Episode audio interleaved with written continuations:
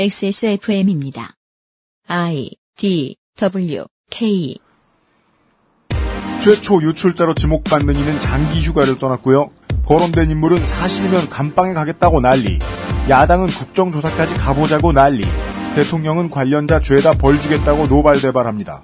하지만 XSFM의 청취자들은 별로 당황하지 않습니다. 지난 여름에 들었던 얘기거든요. 2014년 12월 첫 번째 히스테리 사건 파일 그것은 알기 싫다에서 조금만 더 자세히 이야기해 보겠습니다.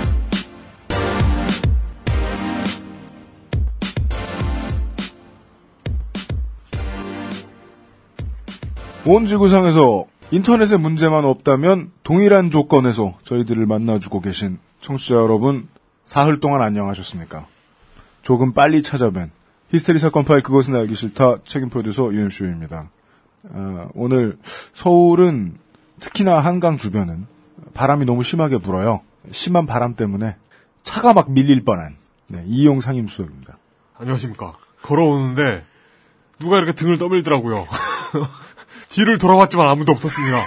뻥이 아니에요. 예. 예, 와 여기 한강변 장난 아니네요. 네.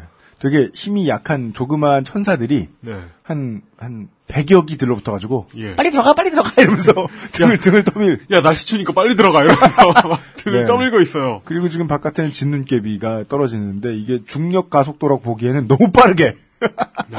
엄청난 바람 때문에 떨어지고 있습니다. 시커멓고요, 바깥이. 오늘 날씨와 같은 이야기, 준비해 보았습니다.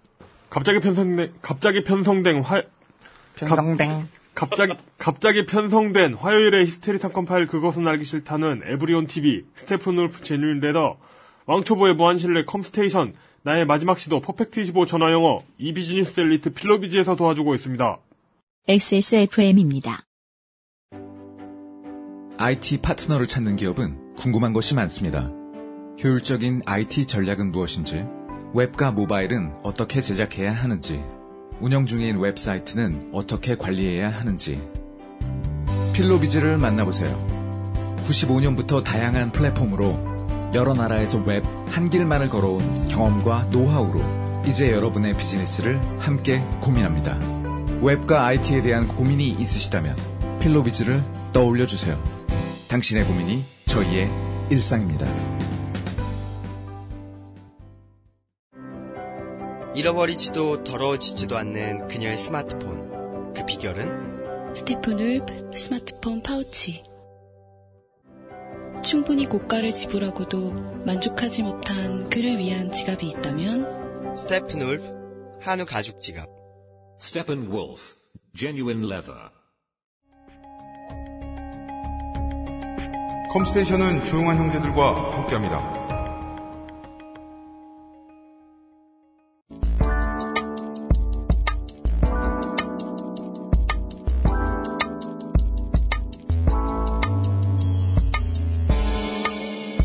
미디어 브리핑.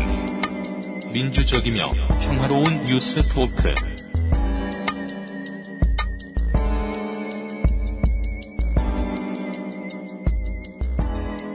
민주적이고 평화로운 뉴스 토크 시간입니다. 네. 지금 제 앞에 계신 분은 네. 어, 우리나라 그 사법기관들을 테스트하고 계시죠. 뭐죠? 어, 내가 잡혀가는 손과 안 잡혀가는 손을 지금 확인하고 계시는 거잖아요. 아, 어디까지 안 잡아가나. 그게 저기 저 슬램덩크에 나온 얘기죠. 선긋 선긋기라고 하는 아, 그래요? 농구, 농구 할 때 네. 오늘의 심판은 어디까지 반칙을 잡아주나 음. 그렇죠. 그 조금씩 더 강하게 해보는. 네. 네. 그래서 잡혀가는 거지. 그러다 이제 네. 어, 물뚝심송 상인고문께서 나와주셨습니다. 예 반갑습니다. 네. 갑자기 불려 나왔습니다. 네. 어, 첫 번째, 첫 번째 키워드. 기업과 기초 인프라.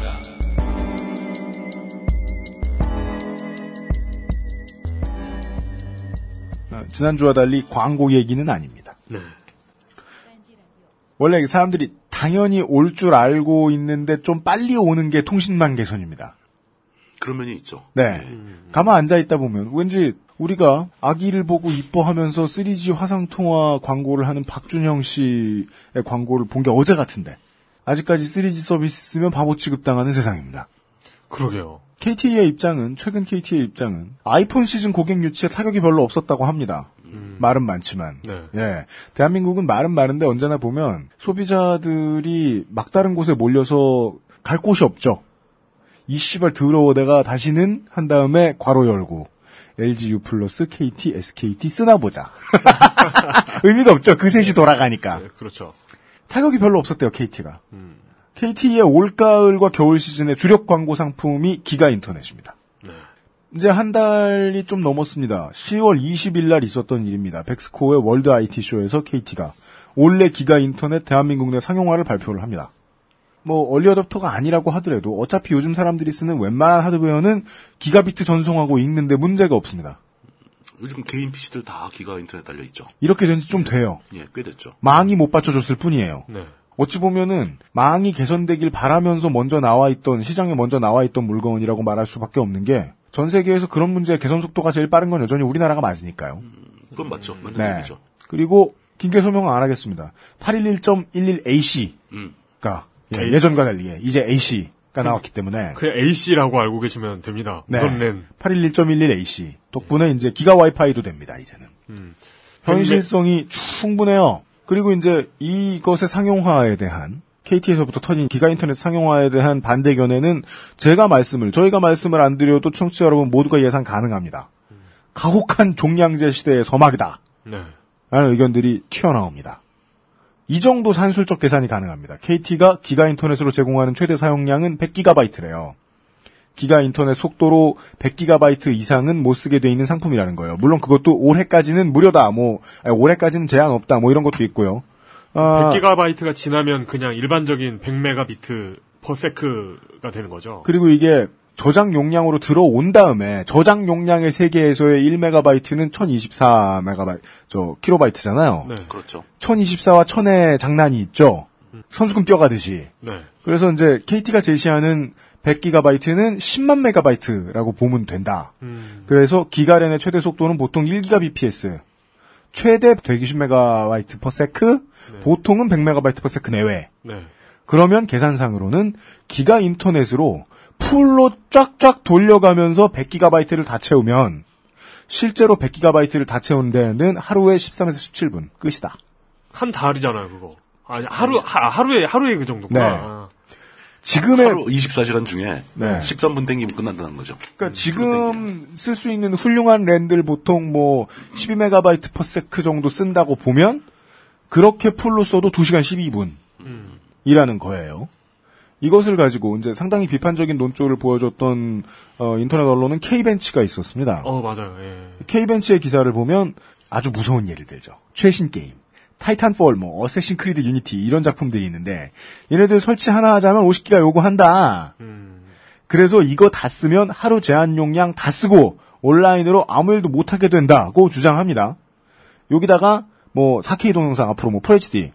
FHD만 해도 적은 용량 아니죠. 어, 그럼요. 동영상 서비스. 아니면은, 개인들도 요즘은 나스를 운용을 많이 하니까, 뭐 데이터 전송할 일이 많죠. 예. 개인 그런 개인이 늘고 있다는 점을 들어서 이 K벤츠의 기사에서는 KT 기가 인터넷의 100기가바이트 용량이 충분치 않다라는 얘기를 합니다. 그 용량 제한선이 너무 작다라는 얘기죠. 네. 그 속도에 비해선. 설득력 없진 않아요. 네. 꽤 일리 있습니다.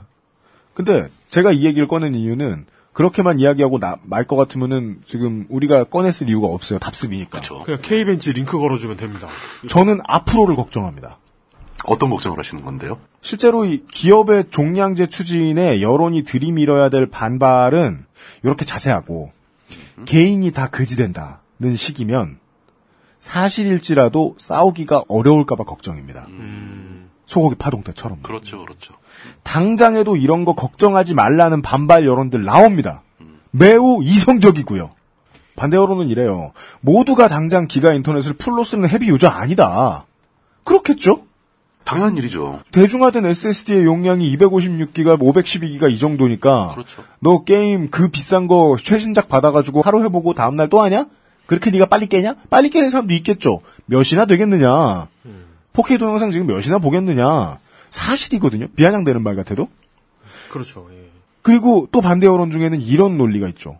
헤비 유저들 트래픽을 지금 같은 요금제로 유지해주면 요금은 다 같이 늘고 많이 쓰는 놈만 쓸 거 아니냐. 통신사 다 죽는다. 시장 자유라 모르냐 하면서 달려들면 점점 더 종량제가 이래서 무섭다 종량제 하나도 안 무섭다 이 두 가지에 앱 등이 삼엽충 키배처럼 서로 음모론만 끼워가다가 그렇죠. 나중에는 저 대기업들이 해 먹을 거예요. 그래서 저는 간단한 선을 그어야 하지 않는가. 지난번에도 그렇고 이번에도 그렇고 제 주장이 섞여 있어서 좀 조심스러운데요. 대한민국에서 인터넷이 수도나 가스나 사회 인프라보다 안 필요하냐 는 질문에서부터 출발을 해왔다는 거예요. 장사하는 놈이 팔고 싶으면 팔아라. 애비양 먹을 사람 먹게 둬라. 비싸도 산다. 그렇죠. 그렇지만 수돗물 끊으면 폭동이다. 이 얘기의 방점은 기가 인터넷 종량제 이슈가 한참 지났는데 왜 떠드냐가 아니에요. 국민 모두의 인프라고 퀄리티를 따져서 살 필요가 그다지 크지 않은 물건인데 왜 국가가 관리 안 하고 국가에 있던 것마저 다 팔아먹었느냐. 한참 지난 것 같은데 한참 지나서도 아직 화내야 된다는 거죠. 전화국을 다시 국민의 품으로 돌려라. 사회 공공재로 간주하자. 네. 그러니까 다시 한번 이게 여기에 또 반대하시고 싶으신 분들, 저 제가 주장하는 건 시장은 시장대로 있어라. 하지만 이건 인프라에 가까운 문제니까 국가도 다뤄라. 거든요. 쌀을 마트에서 누가 사지 말래? 그렇지만 쌀 시중 가격은 통제해야 된다. 축구춤에도 해야 되고 커터도 잡아야 되고 공공급식도 해야 된다는 거죠. 그런 논리죠. 그 와이파이 또는 전파, 뭐 데이터 통신에 관련된 인프라 네. 이것을 우리 국민들의 기초 생활에 아주 밀접한 필수 요소 중의 하나로 음. 즉 사회 공공재로 간주하자. 네. 이 논란은 아직 끝난 게 아니다. 지금 지금부터라도 또 해야 된다. 표를 얻고 싶으니까 이 시장들이 대도시에 가보면 서울 와이파이, 부산 와이파이 있지 않습니까? 그렇죠. 그거 저 시장 바뀌면은 없어져야 되나? 다시 안 터지고 옛날 걸로 그냥 둬야 되나? 축구팀처럼. 네. 지자체 축구팀처럼. 예. 그래서 뭐 무슨 그런 개발 비용이 들지 않느냐. 이건 택도 안 먹히는 소리죠. 이거는 시장이 워낙에 활성화되어 있다 보니까 민자도로처럼 그쪽에서 운영하게 한 다음에 국가가 몇십 년 주고 그, 그런 방식까지 생각 안 해도 돼요. 그냥 운영하다 보면 국가한테 돌아옵니다. 음. 이거는 순환도 워낙 빠르고. 그리고 지금도 그 KT나 SKT, SK텔레콤 이런 데서 그 통신용 인프라를 설치하는 그 기초 설비 투자 있잖아요. 네. 그 중에 상당 부분이 국가 지원으로 이루어지고 있습니다. 네. 자기네가 돈 벌어서 그걸만으로 하는 거 아니에요. 아니 그 90년대 말 2000년대 초를 잊으면 안 되죠. 어, 나, 그때는 뭐 나라 나라에서. 나라에서 다 깔아줬잖아요. 초고속 통신망의 90% 이상은 정부가 다 깐 겁니다. 네. 근데 그걸 가지고 이제 와서 자기 자사의 상품처럼 관리하는 건 곤란하다. 저는 그렇게 보고 있고요. 요런 말씀을 드려요. 이 무릇 자취생의 오복이란 에, 전기, 수도, 가스, 고장나지 않는 변기, 음. 그리고 인터넷이에요. 그렇죠. 이 중 하나만이라도 제대로 못 쓰면 행복할 수 없어요. 혼자 자취하는데 인터넷이 끊겼다? 변기가 막 어우 크랩 하필, 하필 왜 예를 들어도 그렇고. 오복이에요 이게 제가 안 돼 보니까 괴로운 다섯 가지가 그거예요. 아, 물론 또 몇 가지가 더 있어요. 뭐 하수도라든가. 저 지붕 세는 것, 아, 요즘엔 지붕 안 세나? 새는 것도 있죠. 예전에는 그 자취생들이 항상 제일 고민스러운 게 근데 요즘, 천장에 물 새는 건데. 요즘은 요즘엔 비가 새는 것보다 그 배관이 파, 새는 파이프가 새는 경우가. 많죠. 예. 모든 국민이 절대적으로 의존을 하는 인프라면 그렇죠. 공사를 운영해서 가격 안정을 시켜야 된다는 거죠. 그러니까 그러라고 국가가 있는 거라고 저는 보는데 아니, 그- 그것도 진짜 웃기네. 국가에서 돈 다 대주고서 왜 국가에서 권리를 스스로 쓰지 않느냐는 거죠. 이렇게 얘기하자는 거죠. 또 거지면 쓰지 마라 논리를 들이대고 싶으면 인터넷 비용이 3만 원에서 4만 원 되고 4만 원에서 5만 원 되는데 10년 걸릴지도 몰라요. 그렇죠. 그거 다 낼 수 있어요 개인이. 근데 그걸 만 원을 더 내고 싶은 게 아니라 아예 만 원을 줄여서 만 원 내고 싶은 거예요. 더 낮춰야 된다는 얘기죠. 무제한으로 그것도 국가에서 해도 큰 문제 없는데 안 하는 일이라는 게 더 나은 서비스라는 건 여기에서 좀 약간 개소리다. 그 퀄리티를 높이는데 뭐가 얼마나 필요한지 꿰뚫고 있는 한국인은 너무 많습니다. 거기다가 한 가지만 더 붙이자면 국가가 그 통신 시장을 민영화한 거죠 실제로 민영화할 때 가장 큰 논리가 이 통신 시장도 경쟁을 해야 된다. 음. 라고 했는데 실제로 지금 통신사들 사이에 경쟁이라는 게 없죠. 거의 음, 90, 없죠. 90% 이상 담합으로 가격이 결정되거든요. KT가 따내면은 SK도 똑같이 하죠. 음. 항상. 그런 식이니까 경쟁 그 원래 민영화 할 때 최대 가치로 내세웠던 경쟁은 사라지는 시장인데 네. 근데 그걸 왜 그 기업의 마음에 맡겨놓느냐. 음. 국가가 간섭을 해야 된다. 이건 당연한 논리입니다, 이건. 네. 이걸 네. 뭐라고 반박을 해? 그러니까 반박할 말이 없죠. 그 선에서 극구부터 출발을 해야 한다는 거죠. 세월호 파동도 그게 마찬가지였어요. 핵심인 거죠. 예. 어느 정도 과점이 되어버린 민간 시장에다만 다 맡길 수 있는 문제냐 이게 문제가 있거나 없거나 어따 대고 선의를 믿으란 소리를 하느냐. 그건 말이 안 되죠. 음. 네. 통제가 필요한 그 시장이다. 얘기예요. 예. 네. 돈이 없어 본 사람들이 착각하기 쉬운 게, 돈 많은 사람들이 자기 돈 쓰고 다닌다는 착각. 돈 많은 사람들은 다 은행 돈 써요. 은행 돈이나 나라 돈, 회사 돈을 쓰죠. 회사 돈 쓰죠. 맞아요. 제일 착한 사람이 회사 돈 쓰는 사람이죠. 예, 그런, 왜 나라가 그, 그 많은 돈을 들여서, 왜, 그렇죠. 왜 자기가 그걸 안 써먹느냐는 거에 대답은 명쾌한 겁니다. 나라는 내게 아니지만, 그거 인프라로 활용하는 회사는 내 거거든요. 그러니까 말입니다. 네. 날로 먹는 회사들에게 날개를 달아주는 논리라고 생각하면 저쪽과 싸울 수 있습니다. 그 얘기를 하고 싶었어요. 네. 두 번째 키워드는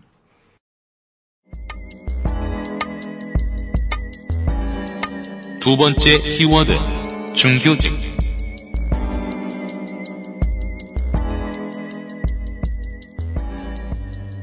두 번째 키워드는 중규직입니다.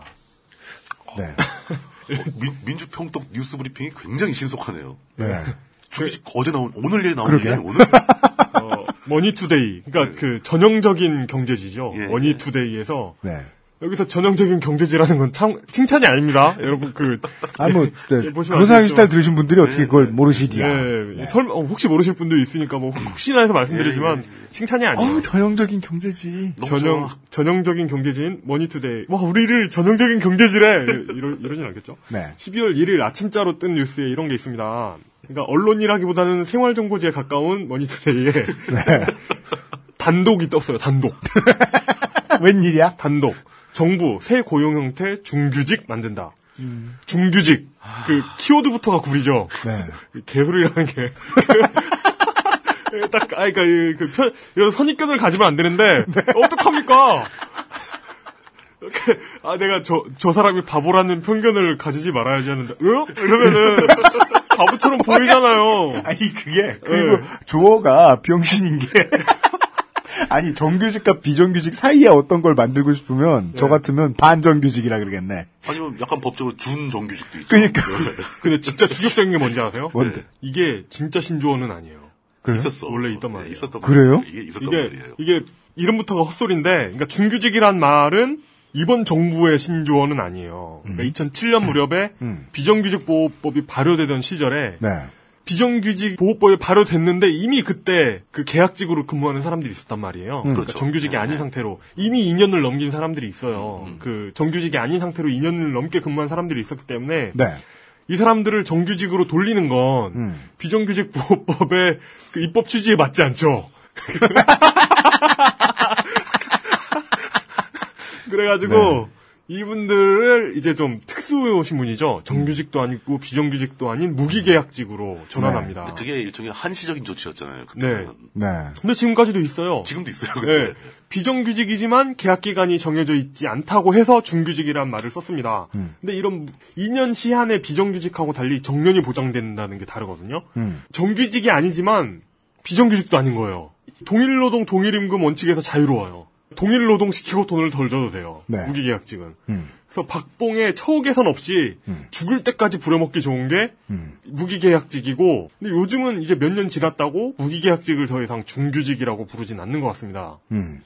그래서 중규직 원이 이제 비정규직 못지않게 거지 같다는 것이 지금 드러났죠. 음. 그런데 지금 창조경제 이 창조 그러니까 이 창조경제로 왜 이렇게 좋아해? 정부가 중규직 2를 들고 나왔습니다. 나 two. 중, 규직 시즌 2, 중규직 르네상스 이런 게 되겠죠. 머, 니투데이에 따르면 그러니까 단독이죠. 머니투데이에 따르면 중규직 2의 개요는 이렇습니다. 처우는 정규직하고 똑같이 해줘요. 그러니까 동일노동 동일임금 원칙이 적용되고 4대 보험이 되죠. 다른 점은? 계약 기간을 10년 이내로 하는 겁니다. 음. 그러니까 법적으로 봤을 때 정규직과 중규직의 차이는 10년과 2년이에요. 그런데 얼마 전에 마사오님 나온 에피소드에서 그 비정규직 보호법 정규직 전환 기한을 2년에서 3년으로 바꾼다 뭐 이런 말이 있다고 했잖아요. 네.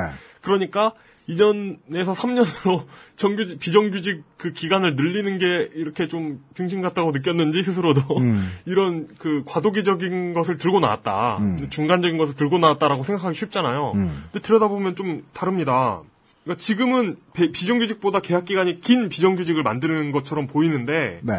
그렇기 때문에 이 정책은 아마도 처우가 개선된 비정규직이라는 식으로 홍보가 될 것 같습니다. 이미 그렇게 하고 있잖아요. 예, 일반적인 비정규직보다 계약 기간이 기니까 최장 10년까지도 고용이 보장될 수 있다. 음. 이것도 그 중규직 원하고 달리 음. 그러니까 중규직 원은 동일 노동 동일 임금 원칙이 적용되지 않았는데 음. 정규직과 같은 처우를 받으면서 음. 최장 10년까지 갈 수 있다라는 게 이제 이 법의 핵심이기 때문에 이렇게 홍보가 가능한 거죠. 음. 그런데 사실 동일노동 동일임금 원칙 자체가 피해갈 수 있는 꼼수가 많아요. 그렇죠. 어, 기본적으로 같은 일을 하더라도 직책 이름을 다르게 한다거나 그렇죠. 뭐 행인 1은 정규직인데 행인 2는 비정규직이라거나 뭐 이런 그래서 행인 1과 행인 2의 그 행인 1과 행인 2의 행동은 다른 거다.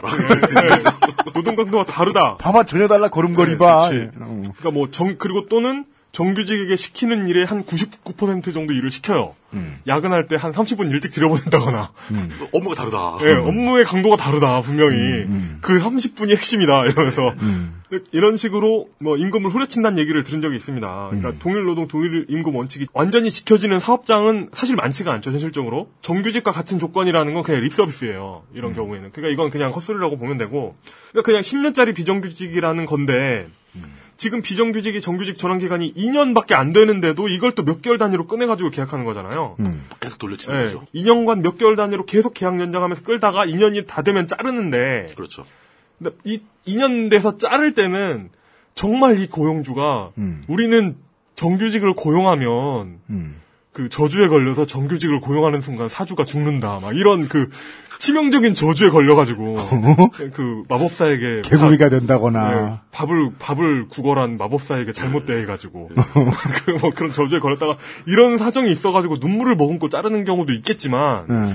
2년이 2년 아, 2년을 꽉 채워서 자르는 건 대부분의 경우 예. 새로운 사람 그러니까 나 우리와 일해보지 않은 새로운 사람을 새로 구하는데 비용과 노력이 많이 들기 때문이거든요. 그렇죠. 지금 일하는 애를 2년 질질 끝나가 끌다가 자르는 게 비용이 덜 들어요. 계속 뽑는 것보다. 음. 그렇기 때문에 2년을 꽉 채우는 건데 이런 그 중규직법을 활용하면 새로운 사람을 알아보는 고생을 2년 단위에서 10년 단위로 연장할 수 있는 것 음. 이런 장점이 있게 됩니다. 음. 그러니까 이게 사업주 입장에서는 덜 귀찮은 일이지만 이런 식으로 활용될 것이 사실상 자명해 보이는데 그러니까 사, 사실상 10년짜리 비정규직으로 활용될 것이다. 예, 굳이 새로운 비정규직 카테고리까지 만들 필요가 있느냐? 그 고용주 입장에서는 실효성에 대한 의문이 있습니다.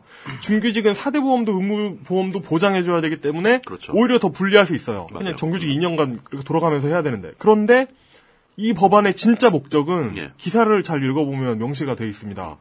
정부는 그러니까 이건 기사 내용입니다. 정부는 또 정규직 근로자들에 대한 과보호 체계를 손질할 계획이다. 음.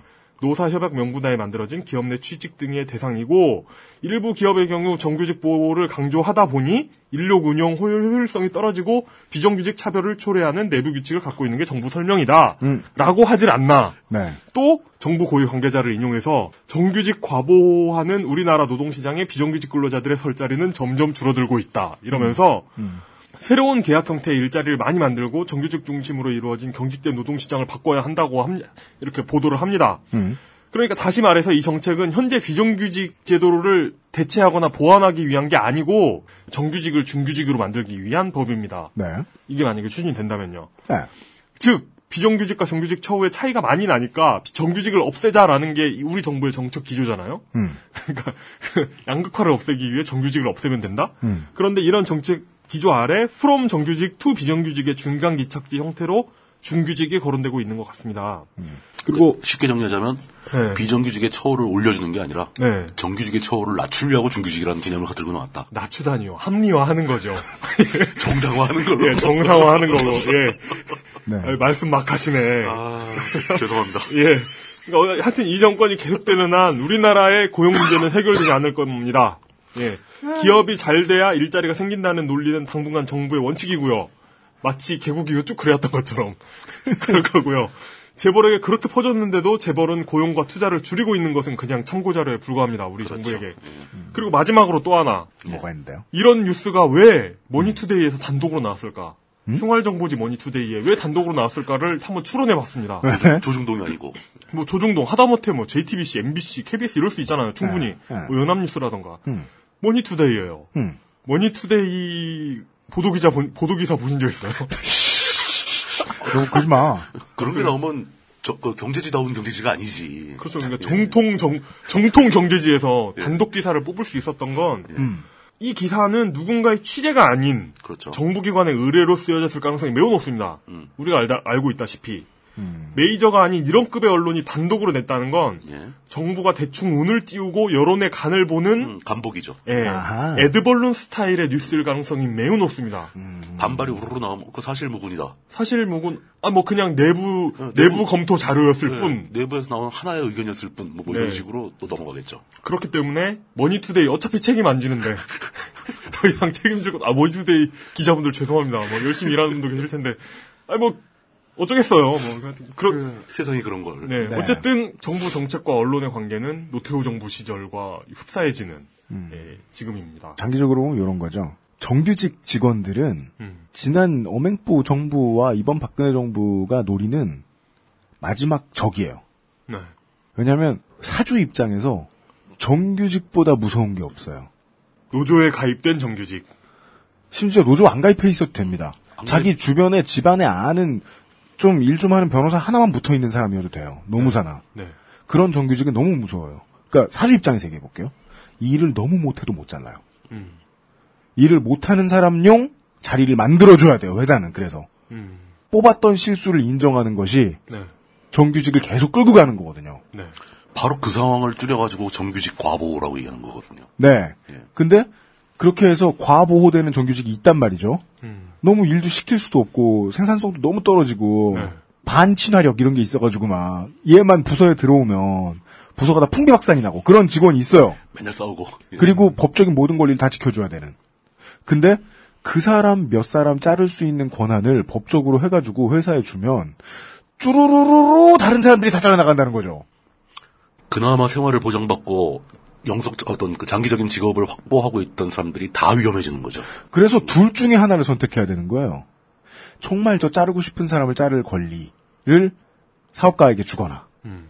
아니면 기초적인 인권과 생활의 모든 권리를 국민에게 다 보장해 주거나 둘 중에 하나밖에 보장을 못 하는 거예요. 음. 저는 사업가 입장에서 보더라도 이 절충안은 나올 수 있지 않겠냐. 음. 흔히 얘기하는 그 결론 얘기하기 귀찮을 때 하는 소리인 국민적 공감대를 형성해가지고 네. 결론을 낼수 있지 않겠냐 하는 두루뭉술한 생각도 가지고 있는데 당장 생각해보면 둘 중에 하나밖에 선택할 수 없어요. 그 하나 칼을 줬더니 나머지 선량한 사람들 다 찌르고 다닐 거거든.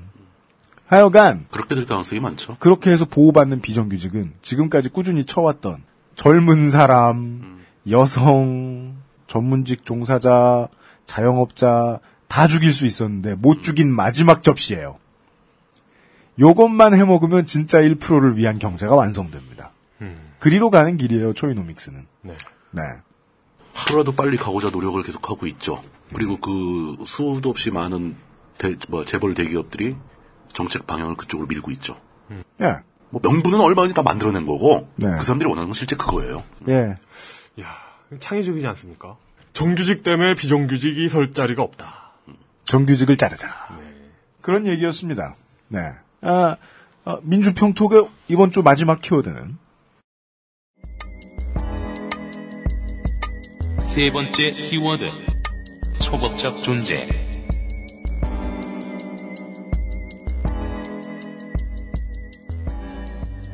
어, 11월 27일 날 법원에서 판결이 하나 났는데 민사 사건이었습니다. 보통 뭐 민사 사건은 사회적으로 큰 여파를 끼치지 못하죠. 네. 양쪽 간에 어, 서로 이익을 다투는 문제이기 때문에. 네. 근데 이게 굉장히 재미있는 판결이 하나 나왔길래 어, 서울시 공무원 간첩 조작 사건 이거 유 저, 유우성 씨. 음. 예, 유우성 씨와 그 여동생인 유가려 씨 뭐 이런 사람들이 관련돼 있는 사건이었죠. 그 사건의 변호인들 변호인 세 명이 있는데 장경욱, 양승봉, 김용민 변호사 이 3인을 상대로 국정원 직원들이 소송을 제기했어요. 형사도 하고 민사도 했는데 민사에 관한 관련된 판결이 난 겁니다. 네. 세 명에게 각각 1인당 2억씩 총 6억 원의 손해배상 청구 소송을 제기를 했는데 뭔 손해를 봤답니까? 뭐, 예요 명예훼손이요. 네. 무슨 명예를 훼손시켰대요? 이 변호사들이 그러니까 국정원이 간첩을 조작했다, 간첩 사건 조작했다. 이거를 폭로 기자회견을 했거든요. 그렇죠. 예, 그 건으로 한 겁니다. 유우성 씨 관련 간첩 조작 사건이라는 것은 이제 법원에서 완전히 뭐 확정 판결이 나거나 그런 단계는 아닌데 누가 봐서 조작 사건이 거의 확실해요. 국정원이 증거를 제대로 갖다 갖고 제출하지 못했으니까. 근데 그 사건하고 관계없이 저는 이거 중국 당국한테 어떻게 용서받았는지 궁금해 죽겠어요. 그러니까요. 뭐 뭔가를 줬겠지 뭐. 과연, 과연 한중 FTA가 A4지 3장으로 끝난 게 우연일까요? 근데 원래 거기에 들어간 하나의 카드였다. 근데 이 와, 와이나! 중국의 일반적인 포스를 보면 네. 그럼 우리도 체면이 들어야 되는데 그렇죠, 공문서 그렇죠. 위조는 맞아요. 보통 사형이니 네. 사용할 직원 두 명만 보내주시오. 이런 식으로 째웠을 텐데. 아, 아니면 저 그냥 간단히 팔만 두 개 자르겠습니다. 뭐. 거, 거기로 사람을 보내서 거기서 사형을 집행을 하면 국제적으로 문제가 있죠. 그렇지 않아도 인권 때문에. 그러니까 수급을 보냈겠죠. 페덱스로. 향나무에 넣어가지고 네, 소. 소금에 절여서 예. 아 이런 하드코 수급 절키. 네. 어, 그 사건이었는데 그게 그 국정원이 간첩을 조작하는 사건을 변호하던 변호인들을 상대로 네. 국정원이 이 변호인 되게 미울 거 아닙니까? 네. 자기들 하는 일 못하게 했으니까. 우리의 거짓말을 밝혀서 우리를 쪽팔리게 만들었으니 명예훼손. 그렇죠. 네. 그렇게 소송이 제기된 겁니다. 근데 이 법원이 판결을 내리는 게 그 판결 내용이 또 재밌어요. 서울중앙지법 제30민사부에 있는 박영재 부장판사라는 그 판사가 내린 판결인데요. 네. 일단 이 소송 자체를 각하시켜버렸습니다. 그렇죠. 예. 각하시킨 게 아, 소송이 말이 안 된다, 뭐 내용이 틀렸다, 명예훼손이 아니다 이런 게 아니에요. 네. 이유가 소송을 대리한 그 국정원 직원들을 대리한 법무법인 변호사들이 있을 거 아닙니까? 네. 그 로- 솔직히 말하면 우리 저 로펌이라고 로펌. 부르죠. 네. 로펌이 자신들이 제대로 된 대리인이라는 것을 입증하지 못했다. 그 무슨 말이에요? 음. 이들 변호사 변호사 계약도 잘 안 맺은 거 아니냐? 그렇지. 왜냐하면은 이게 소송을 제기한 주체 원고가 있을 거 아닙니까? 이거 민사니까 주체가 뭐 원고가 검사가 아닌 거죠. 그렇죠. 개인 개인이죠. 그 국정원 개인인 거죠. 네. 국정원 개인 그 개인들 주소를 좀 그 인적성을 갖고 와라. 판사가 요구했더니 어디 어디 우체국 사수한 몇 번 이런 것만 갖고 온 거예요. 네. 야 그럼 그 사람들이 자기 그 인적사항 쓰고 사인하고 도장 찍은 거를 갖고 와봐라.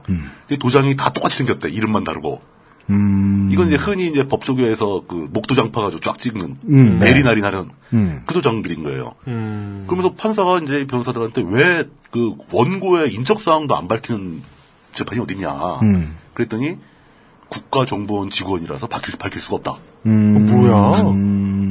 아니, 저, 그러니까, 그러니까 이거 아니에요. 법원에 가서 법적으로 예. 판결해달라. 법대로 해 하고 누가 왔는데 소송을 제기했는데 당신은 누구십니까? 그랬더니 우리는 법 위에 있는데요. 아니, 그럼 법 위에 있으면 법원에 가면 안 되지. 그, 그 심지어 재판 과정에서 저기가 온 거예요. 그, 그 원고 중에 한 명을 증인으로 출석을 시켰어요. 네. 변호사님 불러왔지. 네. 판사가 물어봤지. 당신 이- 누구냐? 당신 이, 어, 누구냐? 이소송이 다 알고 있냐? 누구냐? 그러니까 아무개입니다. 네. 어 그래. 그럼 이소송이도 알고 있냐? 저는 대해서 잘 모르고 있습니다. 아, 점조직으로 운영되는. 국장님이 오래 서 이런 그 어리버리한 직원의 예, 바로 그거지. 전형적인 패턴. 어 그게 이 사, 이거 관련해서 형사 사건이 소송이 있다는 거 알고 있었는데 민사 사건은 잘 모르겠어요. 뭐 이런 식으로 답이 나온 거예요. 법정에서. 판사가 봉적됐지. 국정원 직원들 되게 착한 것 같아요. 바깥에서 하- 뭐 하다 걸리는 거 보면 그 뭐 어디 호텔 가서 뭐 노트북 그러니까 저- 그러니까 뭐. 미생인데 배경이 국정원이야. 배경이 무역회사가 아니고 국제 그 공작 기관 뭐 이런 거예요. 국제 공작 주식회사 뭐 해가지고 장글의 요원이 갔다가 어, 그- 시키지 않은 말은 보통 하면 혼나니까. 저는 책임질 수 없어요 뭐 이러고 있었던 거죠. 원고인 국정원 직원을 대리한 소송 대리인이 원고들로부터 소송 위임을 받았다고 볼 만한 자료가 부족하다. 그렇죠.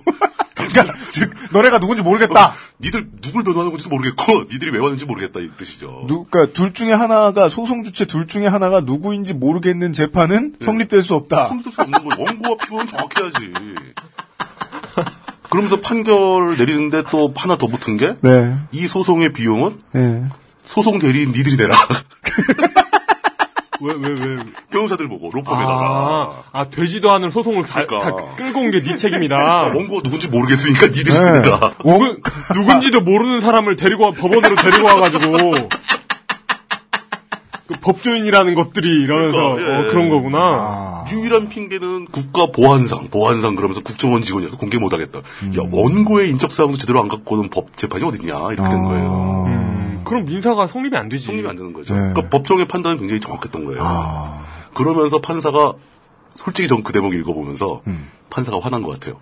어떤 부분에서요? 뭐라고 했냐면 판사가 이 비록 이 소송은 각하되었지만 음. 각하되지 않더라도 이건 명예훼손이 성립 안 된다. 아. 판결을 해버렸어 이것도. 아. 아, 보통 그런 말 잘 안 하잖아요. 그런 말은 판사 안 만약에 쓰죠. 내가 판결만 할수 있었으면 말이야. 그렇게 된 거예요 여기가 이게. 그러네. 예. 되게 그 뭐냐 법관들은 할 말만 하잖아요. 이건 각하되었다 이렇게만 얘기하니까 이 원고 측 소송이 성립되지 않은 원, 원고 측에서는 그걸 또 우려먹거든요. 그렇죠. 이게 소송 이게 우리가 우리의 정체를 밝힐 수만 있었으면 소송 아니 법 저 재판만 열렸으면 우리가 이기는 건데. 뭐. 예, 그런 허세를. 떨 수 있었는데 이러저러 일들 때문에 이제 판결문들을 많이 이제 읽어 보면은 네. 판결문에 재판장의 이제 그 개인적인 소회 같은 것들이 드러나는 부분들이 있으면 분명히 들어가요. 그 부분은 재판장이 법 공부를 평생 해야만 하는 직업이다 보니까 그렇죠. 법의 정신에 지금 판결에서 세울 수 있는 정의가 딱 맞아떨어진다. 라는 확신이 들었을 때 그렇죠. 개인적인 소회를 쫙 밝혀요. 아주 드물게 네. 이런 것처럼 판사의 감정이 살짝 묻어나는 것도 있어요. 그러니까 근데 제가 보기에는 제 추측이 맞다면 판사는 그 생각을 했던 것 같아요. 법 위에 서려고 하는 놈들을 법의 심판대에 세울 방법이 있느냐. 그렇죠. 네. 그 말을 하고 싶었지 않았나 하는 생각은 듭니다. 가장 기본적으로는 제가 만약 이 판사였다면은 네. 상당한 모욕감을 느꼈을 겁니다. 검경이 예. 어마어마하게 열심히 일을 해가지고 범인을 잡아서 안 치는 이유는 네. 범인이 있어야 심판을 할 수 있거든요. 그럼요. 그렇죠. 그러니까 이게 그래서 닌자 판결이 안 되는 거예요. 그저 어, 피고 누구냐고 그랬더니 변호인이 닌자인데요. 닌자는 누구인지 안 닌자라 어디 있는지 모르겠는데요. 얼굴도 못 봤어요. 뭐. 그럼 재판장은 이 방 안에 피고가 가득한데 누군지 모르겠으니 판결 안 해. 이게 맞다. 근데 이게 굉장히 좀 황당한 사건이었고, 그러니까 그 국정원에서 네. 이 소송에 이기고 싶은 생각도 사실은 없었던 거죠. 네. 소송을 걸었다. 그 6억짜리 무려 6억짜리 네. 보도 자료를 틀고 싶었다. 어, 이 소송 그 얘기를 하고 싶었던 어, 거고. 그렇죠. 예.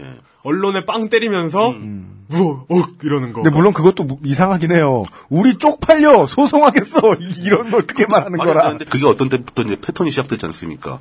그 대표적으로 지금 현재 그 서울시장 하는 박원순 시장을 네. 국정원에서 몇 억 소송 걸었을 때부터 네. 그것도 다 잘렸거든요. 그렇죠. 근데 국정원이 이런 식으로 자신들의 일을 방해하는 사람한테 자꾸 부담을 주는 거예요. 내부에서는 아마 이것이 우리의 이미지 바로 세우기다 이렇게 생각하고 있겠죠. 그런 식으로 하겠죠. 네. 그러면서 사실은 이게 그 변호사의 변호권을 침해한 거라고 볼 수도 있거든요. 음, 다른 그렇죠. 사건을 변호하면서 변호사가 행동에 대해서 음. 소송을 또 건 거니까 그러니까 앞으로 국정원 관련 사건에 변호를 하겠다고 나서는 변호사들을 막으려고 하는 의도도 있고 음, 그렇죠. 아 그럴 수 있겠네요. 그 덤비지 말아라는 애들 우리는 좀 저 막 막대 먹은 놈들이다. 네. 덤비지 마라. 깊이 켜라. 네. 이런 뉘앙스를 주는 건데 적절하게 그 적절하게 판사가 브레이크를 건 거라고 저는 보이거든요. 네. 근데 이제 이거 다른 이제 법정 관련 얘기도 굉장히 많은데 법정에서 굉장히 엉터리 판결이 많이 나오는 시대입니다. 특히 대법원에서 그렇죠. 어 진짜 그거 왜 그런지 모르겠어요. 심각하죠. 예. 아, 그게 이제 이게- 이명박 정권 때부터 예. 꾸준히 밀어놓은 그 임기 끝날 때마다 갈아 껴온 대법관들이 지금 효과를 발휘하는 그렇죠. 그 전에 정부에서 갈아 끼웠던 대법관들이 이명박 정부 시절에 효과를 발휘해가지고 네. 대법원이 그나마 정의를 지키는 최후의 보루였었어요. 네. 그 사람들이 갈려버리니까 이제 대법원이 1심, 2심 판결을 뒤집는 제대로 된 1심, 2심 판결을 뒤집는 경우가 막 나옵니다. 대표적인 게 쌍용차 판결이었어요. 그러니까요. 그러니까 군정 시절 검사들 이제 판사들 승진 오래 한 사람들 그냥 뒀더니 무엇을 하게 했나 봤더니 에, 노무현 대통령 때 관습헌법을 개발해냈잖아요. 뭐 그런 식으로. 네. 그러니까 이게 그래서 이제 굉장히 많은 분들이 법원도 망가진 지 오래다라고 이제 생- 그 너무 쉽게 파- 결정을 해버리시는 경향이 있는데 네. 그나마 현재 우리나라 입법, 사법, 행정 3개 기관 중에서 음. 이 재판단입니다. 제 주장이고 재판단인데 그나마 사법부가 가장 상식에 가깝습니다. 네. 가장 그러니까 그렇게 표현하면 안 되죠. 가장 덜 망가졌습니다. 아, 네. 그럼. 예. 그 특히 대법 대법원이 좀 더 심한 판결을 많이 내렸지만 그래도 고등법원이나 지방법원에서는 괜찮은 판결, 상식적인 판결이 많이 나오고 있다는 뜻이에요. 네. 그 저희는 저는 법원이 뭘 잘못했을 때그 잘못한 건을 비판하고 그 판사들을 비판해야지 그 잘못된 몇 가지 유명한 사건들 때문에 법원 해체. 이렇게 제대로 제대로 판결하는 판사들까지 싸서 욕을 해버리면은 법원 해체하면 누가 하냐? 이권 분리.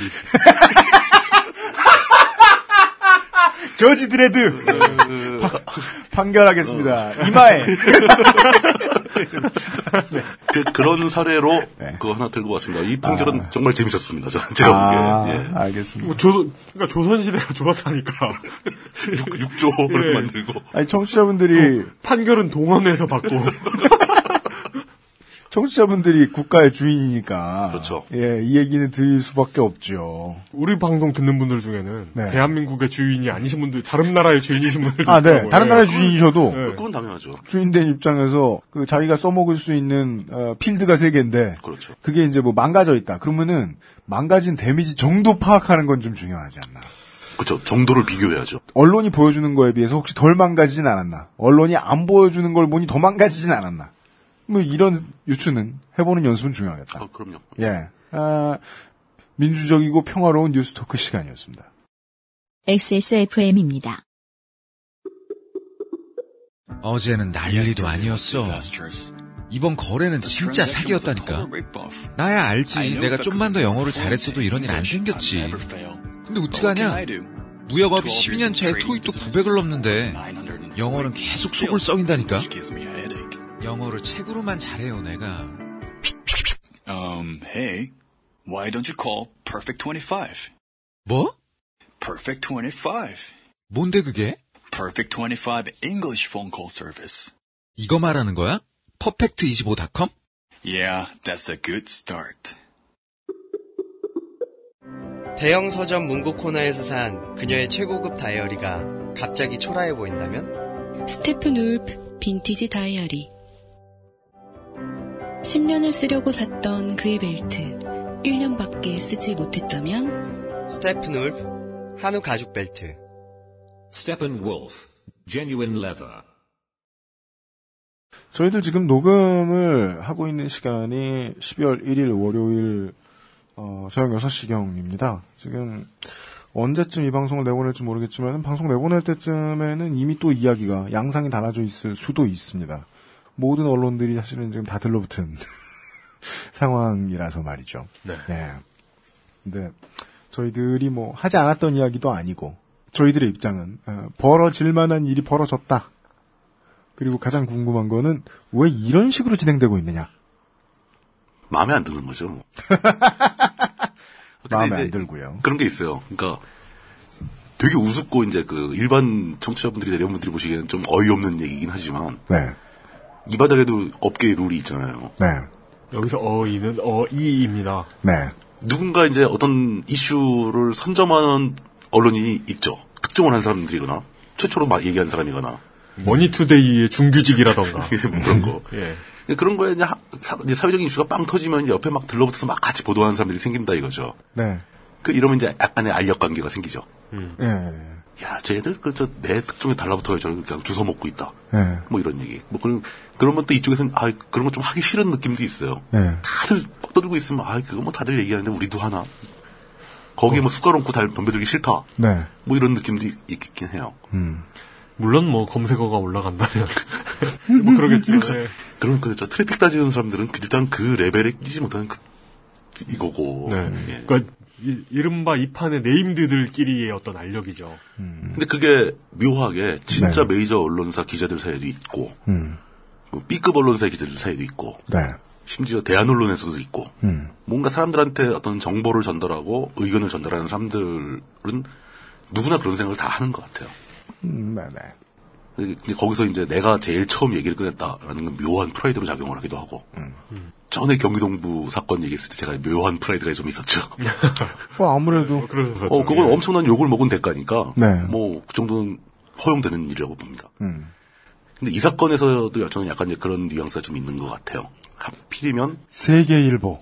예, 지금 현재는 세계일보죠? 네. 그 직전은 시사 저널이었고, 네, 네. 그 전에는 일요신문이었어요. 그렇습니다. 예. 네, 어, 근데 그 일요신문보다도 먼저 저희가 이 얘기를 했었죠. 그렇죠. 예전에 아, 그러니까 그것은 알기 싫다의 가장 답답한 점은 이거예요. 아니 일주일 먼저 얘기하면 하루 먼저 얘기하고 일주일 먼저 얘기하면 그냥 특종보도에서 이긴 거야. 그렇죠. 근데 우리가 얘기하는 건 두 달 전에 얘기하잖아 맨날. 왜 두 달 뒤에 터지고 석 달 뒤에 터지냐고. 어, 우리 문 마이너리티 리포트예요? 우리가? 어, 제가 옛날에부터 좀 그런 경우가 있었어요. 사업할 때도 아이템을 제가 잡아서 막 하다가 망해. 그리고 한 1년 지나면 그게서 떠요. 아. 좀, 그 타이밍을 못 잡는 잘못이죠. 그게. 트라우마가 있으시지 않나요? 뭘 맨날 물어. 아, 근데 이- 트라우마를 꼭 한번 끄집어내보고 싶구나. 예, 그래서 한번 이렇게 터지는 모습을 한번 그 보고 싶기도 하고. 기물을 파손하시고 막 이런 거를. 예. 이, 저, 이 책상 고정돼 있는 거예요, 지금. 네. 예. 어, 석달 빠른 뉴스쇼. 그것은 알기 싫다에서. 예, 후속으로 전해드리는 이야기입니다. 예, 정확하게 복귀를 해보겠습니다. 어, 그것은 알기 싫다 50회였어요, 50회. 네. 제목이 청, 펌마, 안 알려줌, 안 알려줌. 네. 네, 아, 맞아, 맞아, 맞아. 1, 년 빠른 뉴스쇼. 1년, 1년 빨랐어요, 1년. 어, 그때 그 제목으로 얘기를 시작했는데, 이제 그때만 해도 저희가, 그러니까 어떤 근거를 확보하지 못한 상태에서 얘기를 꺼내는 것에 대해서 굉장히 조심스러워 했고, 네. 그거, 그 기준은 지금도 지켜지고 있습니다. 그러니까 우리가, 아, 들어서 알고, 소문으로 알고, 추론을 해봤을 때 굉장히 타당하다고 생각하지만, 근거가 없는 얘기는 할- 하면 안 되는 거죠. 예, 맞습니다. 그- 그때 처음 얘기했을 때 저희는 정윤회라는 이름을 얘기하지 못했죠.